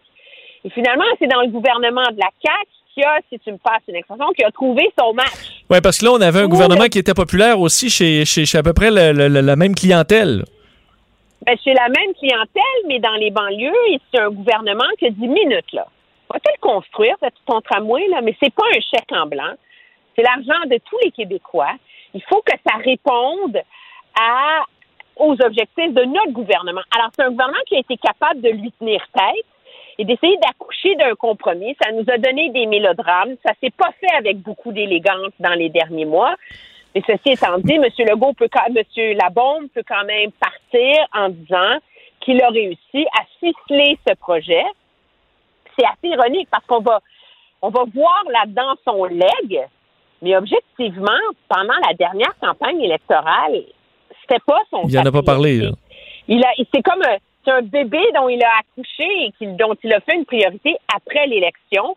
Mais ceci étant dit, je pense que c'est important pour la ville de Québec, néanmoins. Est-ce que sur parce que souvent ben, je voyais des vox pop, moi ça a été ma première euh, mes aussi quand on regarde le, bon et le, moins bon là, son, son euh, bon sa tendance à être euh, euh, bon certains vont dire juste bourru là, mais souvent irrespectueux. Euh, moi j'ai couvert le municipal un peu à Québec, euh, insultant, méprisant envers les journalistes, envers l'opposition aussi, même des, des disons des gens qui questionnaient ses décisions dans son propre parti. Et ça dans la population, on dirait que alors qu'on essaie de combattre un peu les milieux toxiques, ça ça n'a pas ébranlé beaucoup de beaucoup d'électeurs à Québec. Le fait, la façon de varloper des journalistes, euh, c'est les, les- les gens euh, jamais- regardent plus ou moins ça. qui- Il n'y a jamais un politicien qui a payé parce qu'il varlope les journalistes puis il les, tra- les traite avec peu de respect, de la même façon qu'il n'y a jamais un politicien qui a payé parce qu'il manquait de respect envers l'opposition.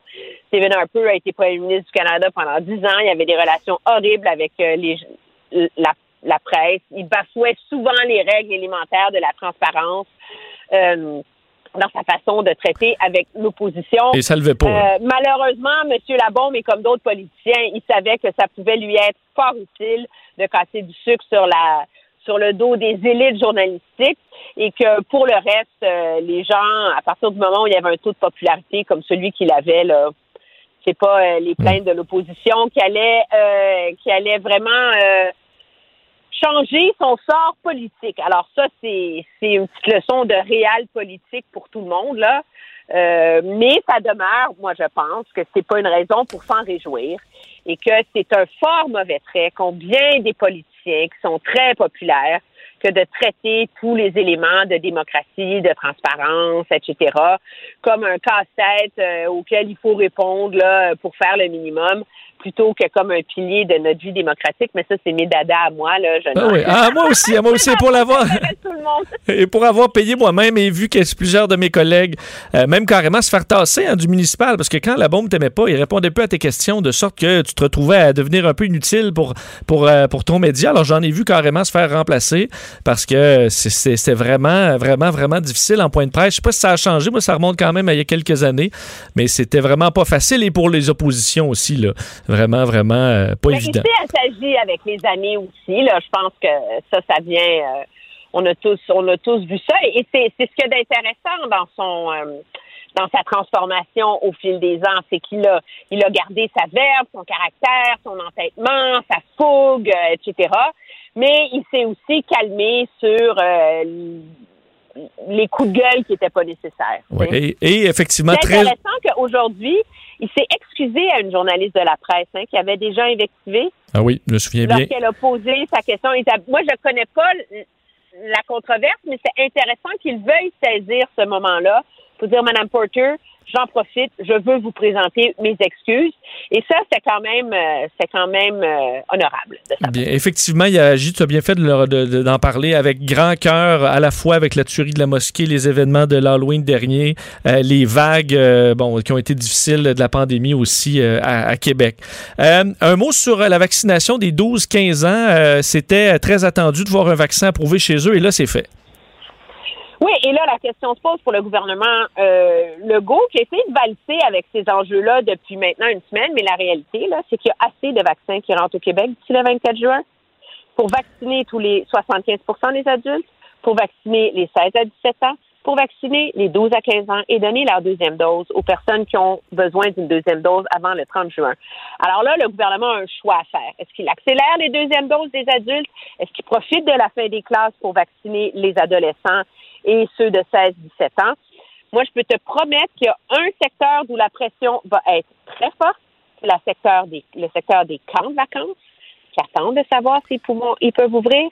Et on s'entend que si les adolescents ont une dose de vaccin et que si les moniteurs de 16 et 17 ans ont une dose de vaccin, ça change sérieusement la donne et ça change la donne aussi pour tous les enfants du Québec qui pourraient peut-être avoir un été un petit peu plus normal que tout à fait raison. D'ailleurs, il y, a une- il y a une lettre ouverte là, dans le- le- le- la section, euh, dans une des sections du journal aujourd'hui des pédiatres. On vient de parler au président des pédiatres du Québec qui sonne, qui dit il faut s'occuper des adolescents. Là, ça commence à urger. Puis je dis alors qu'au début, c'est dans le plus urgent, c'est sauver les vies. Là, puis après ça, on, on veut que les, des- les gens soient en santé, euh, autant mentale que physique. Puis on va tranquillement se rendre là. Et effectivement, ça va passer par ben, vaccinons au plus vite aussi nos ados. Permettons-leur d'aller dans des camps de vacances. Ça va leur faire le plus grand bien. Donc, euh, je pense qu'on aura la possibilité de faire ça assez rapidement. On voit la vaccination qui roule à fond. Pour moi, en juin, Ouais, c'est des questions qui vont s'approcher. Il y a assez de doses pour atteindre l'objectif de 75% des adultes d'ici le 4 juin. Que là, il reste trois semaines à 600 000 doses par semaine qui rentrent là, de monde à vacciner. Là. Alors, les jeunes de 12 à 15 ans, c'est 500 000 personnes. Les 16 et 17 ans, je ne le sais pas, mais mettons que ça doit être 200-300 000. C'est- Il y a en masse de doses pour vacciner tout le monde. Le gouvernement va être obligé de présenter un plan à cet effet-là. Est-ce que tu demandes, rendu là, par contre, l'obligation du vaccin pour un camp de vacances ou des activités du genre? C'est très difficile parce que euh, il y a plein d'embûches légales autour de ça dans la Charte des droits et libertés. Oui. Je pense que les camps de vacances vont pas s'aventurer là-dedans. Mais à partir du moment, et ils ont mis, moi je le sais parce que ma fille attend, inscrite à son camp de vacances, ils ont mis en place plein de règles, les bulles, ils ont changé les normes. Tout le, le travail de déblayage pour ouvrir les camps a été fait déjà avec la santé publique. Mais la réalité, c'est qu'à partir du moment où tout le monde a une dose, ouf, tu peux respirer un peu plus. Le risque, t'es pas obligé de relâcher les mesures dans les camps de vacances. Mais au moins, t'es moins inquiet que ça explose et ça permet à tous les parents d'envoyer leurs enfants avec l'âme un peu plus en paix. Puis tu continues à exiger des tests négatifs et tout le reste, mais ça t'achète au moins une marge de manœuvre, tu sais. Est-ce que, euh, quand même, juste un mot sur M. Trudeau et la, technique qui a été, on était en retard, ces vaccins, on a juste acheté euh, tout, tout, tout, tout ce qu'il y avait euh, au quintuple, que ça ne deviendrait pas un peu payant dans la mesure où on a acheté tous les types de vaccins et là, c'est Pfizer, visiblement, qui fournit à la fois une bonne protection, des quantités et pour des pays qui ont, qui ont juste misé sur un ou l'autre des vaccins, la, façon Trudeau, qui était un peu en panique, mais est quand même payante présentement parce que là, on rattrape euh, tous les autres pays et très rapidement. Parce que Pfizer livre, livre hein, on, on, on s'entend, en effet. Mais euh, je pense que pour le comité d'immunisation nationale qui est empêtré dans ses recommandations sur Johnson Johnson et AstraZeneca, ils s'en très bien Ben, passés, c'est ça. autres. Sauf qu'on en a, on en a à la limite plus besoin d'ailleurs, parce que je me, je me demandais ça, de l'AstraZeneca, qui va vouloir ça euh, maintenant dans la mesure où il y a des places euh, dans, les- dans les Ben, C'est prochains jours pour tous les autres vaccins? Un million et demi de Canadiens qui ont eu la première dose d'AstraZeneca. Mais là, la question Là, va se poser. si, oui, mais je Quelle pense, deuxième dose ils vont avoir? Qu'est-ce qu'ils vont faire? Etc. C'est vraiment pas évident. je pense qu'il y aura des, des- des premières études assez rapidement là, sur euh, donner des, doses des, des doses de, de- de marques différentes. Donc, on arrivera peut-être là. Et les vaccins, bon, on les enverra en, en Inde, où il y a des, où des pays qui en ont bien besoin si on a des surplus, ce qui est un beau problème, euh, je pense. Emmanuel, merci infiniment. À demain. Très bien, au revoir. Salut.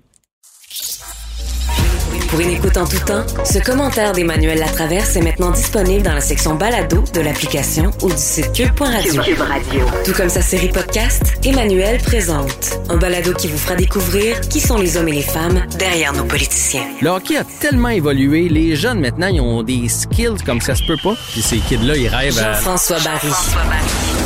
Un animateur pas comme les autres. Salut Jean-François.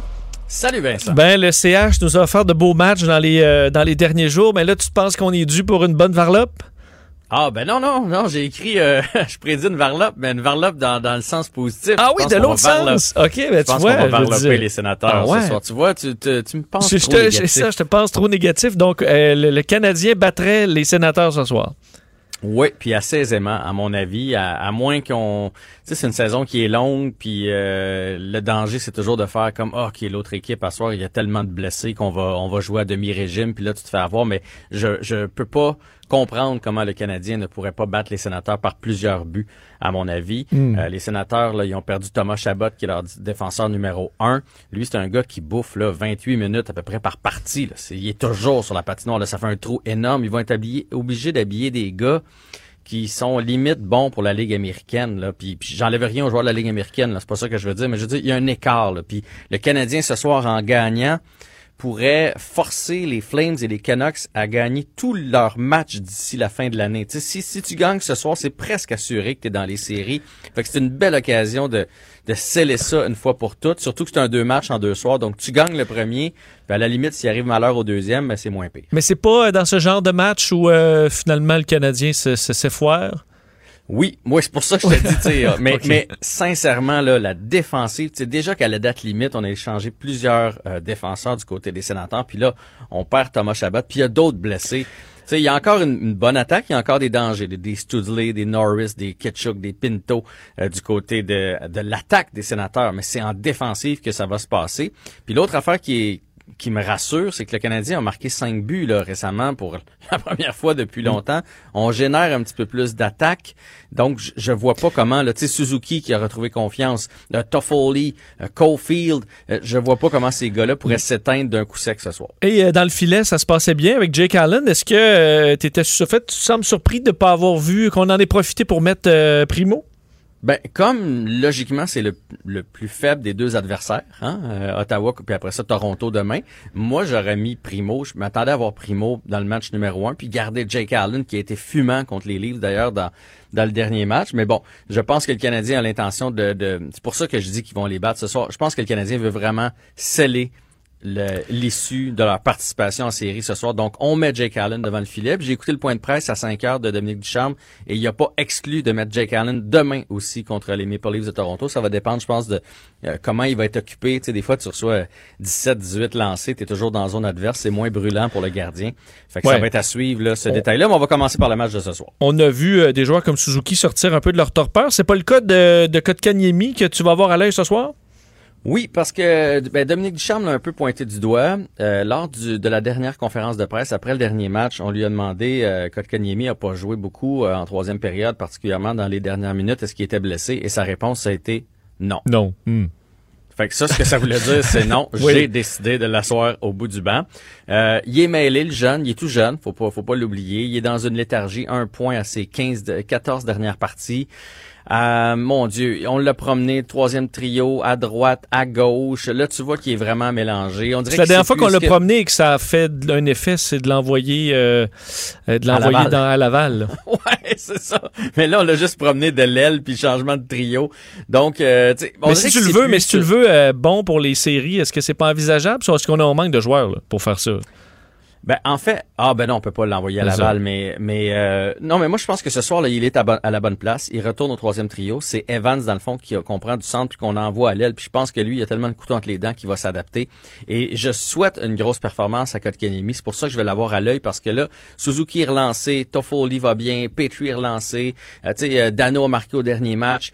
Euh, Si on veut faire un bout de chemin en série, ça nous prend tout le monde. Puis pourquoi pas ce soir un match de deux points pour Kotkaniemi? La, la confiance au, hockey, là, c'est tellement fragile. Ça part en un clin d'œil, mais ça revient souvent aussi en un clin d'œil. On a vu ça souvent des gars marqués en... Tu sais, mettons, t'es dans une disette, t'es, ça fait 10 games, t'as pas marqué, puis là, tu marques dans un filet désert. Ça veut rien dire, un but dans un filet désert, mais ça enlève une, espèce de pression, puis après ça, les gars repartent. Fait que moi, j'espère que c'est ce qui va se passer avec Kotkaniemi ce soir.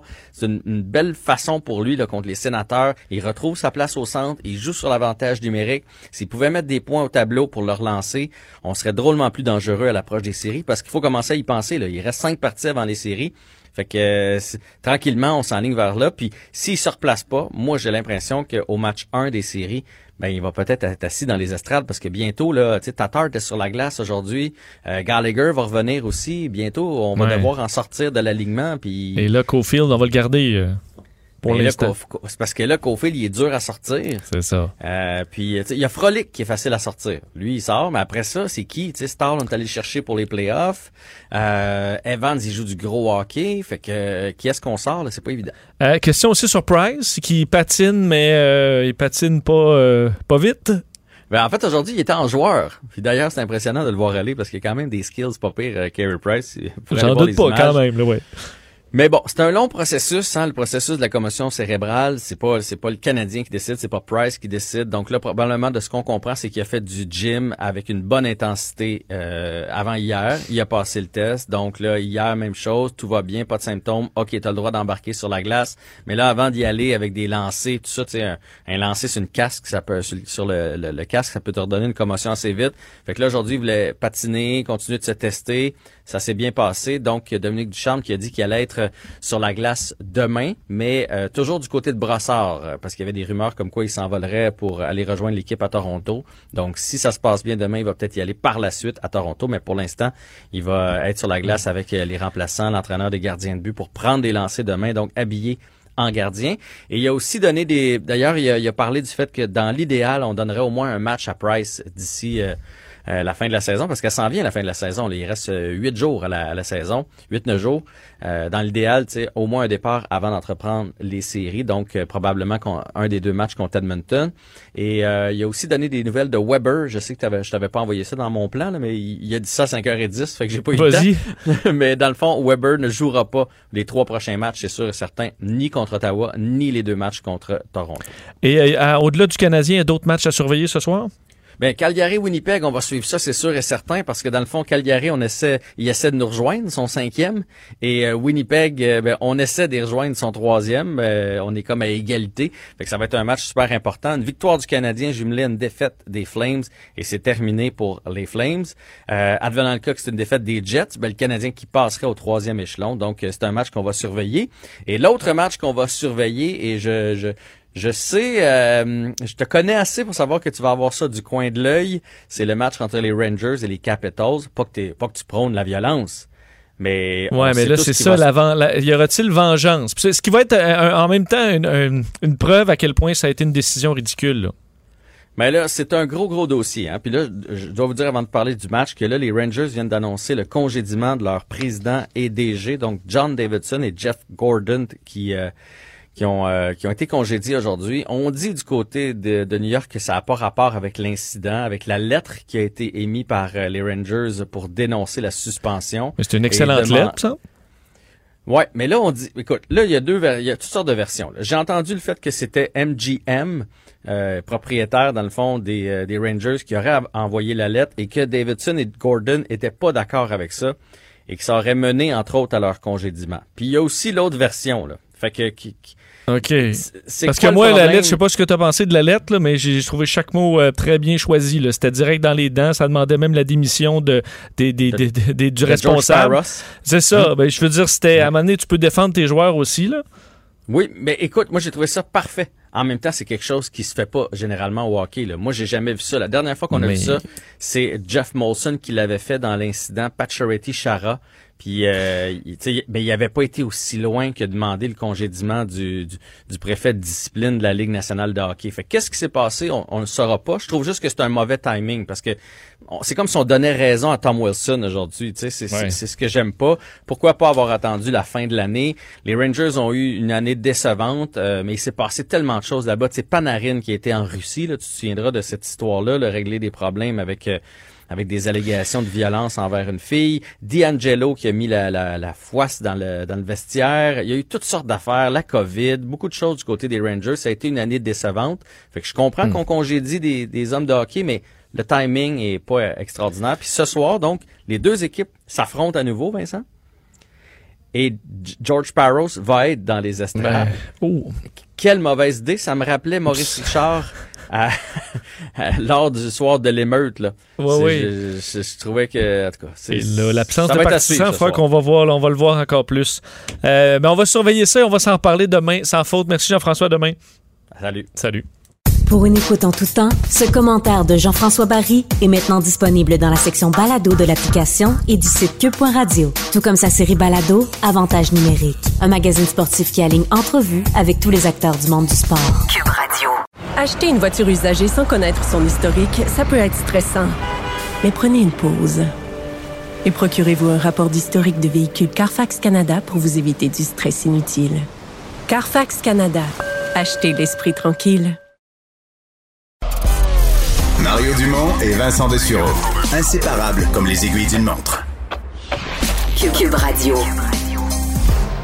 Un mot en terminant sur euh, ben, quelque chose à surveiller en fin de semaine. Vous avez peut-être vu qu'une fusée chinoise hors de contrôle va tomber sur Terre, manquait plus que ça. Là. Euh, euh, dans le courant du week-end, on ne sait pas trop quand encore, mais euh, c'est la fusée Longue Marche 5B là, qui lançait euh, pour vers l'espace les premiers morceaux de la future station spatiale chinoise.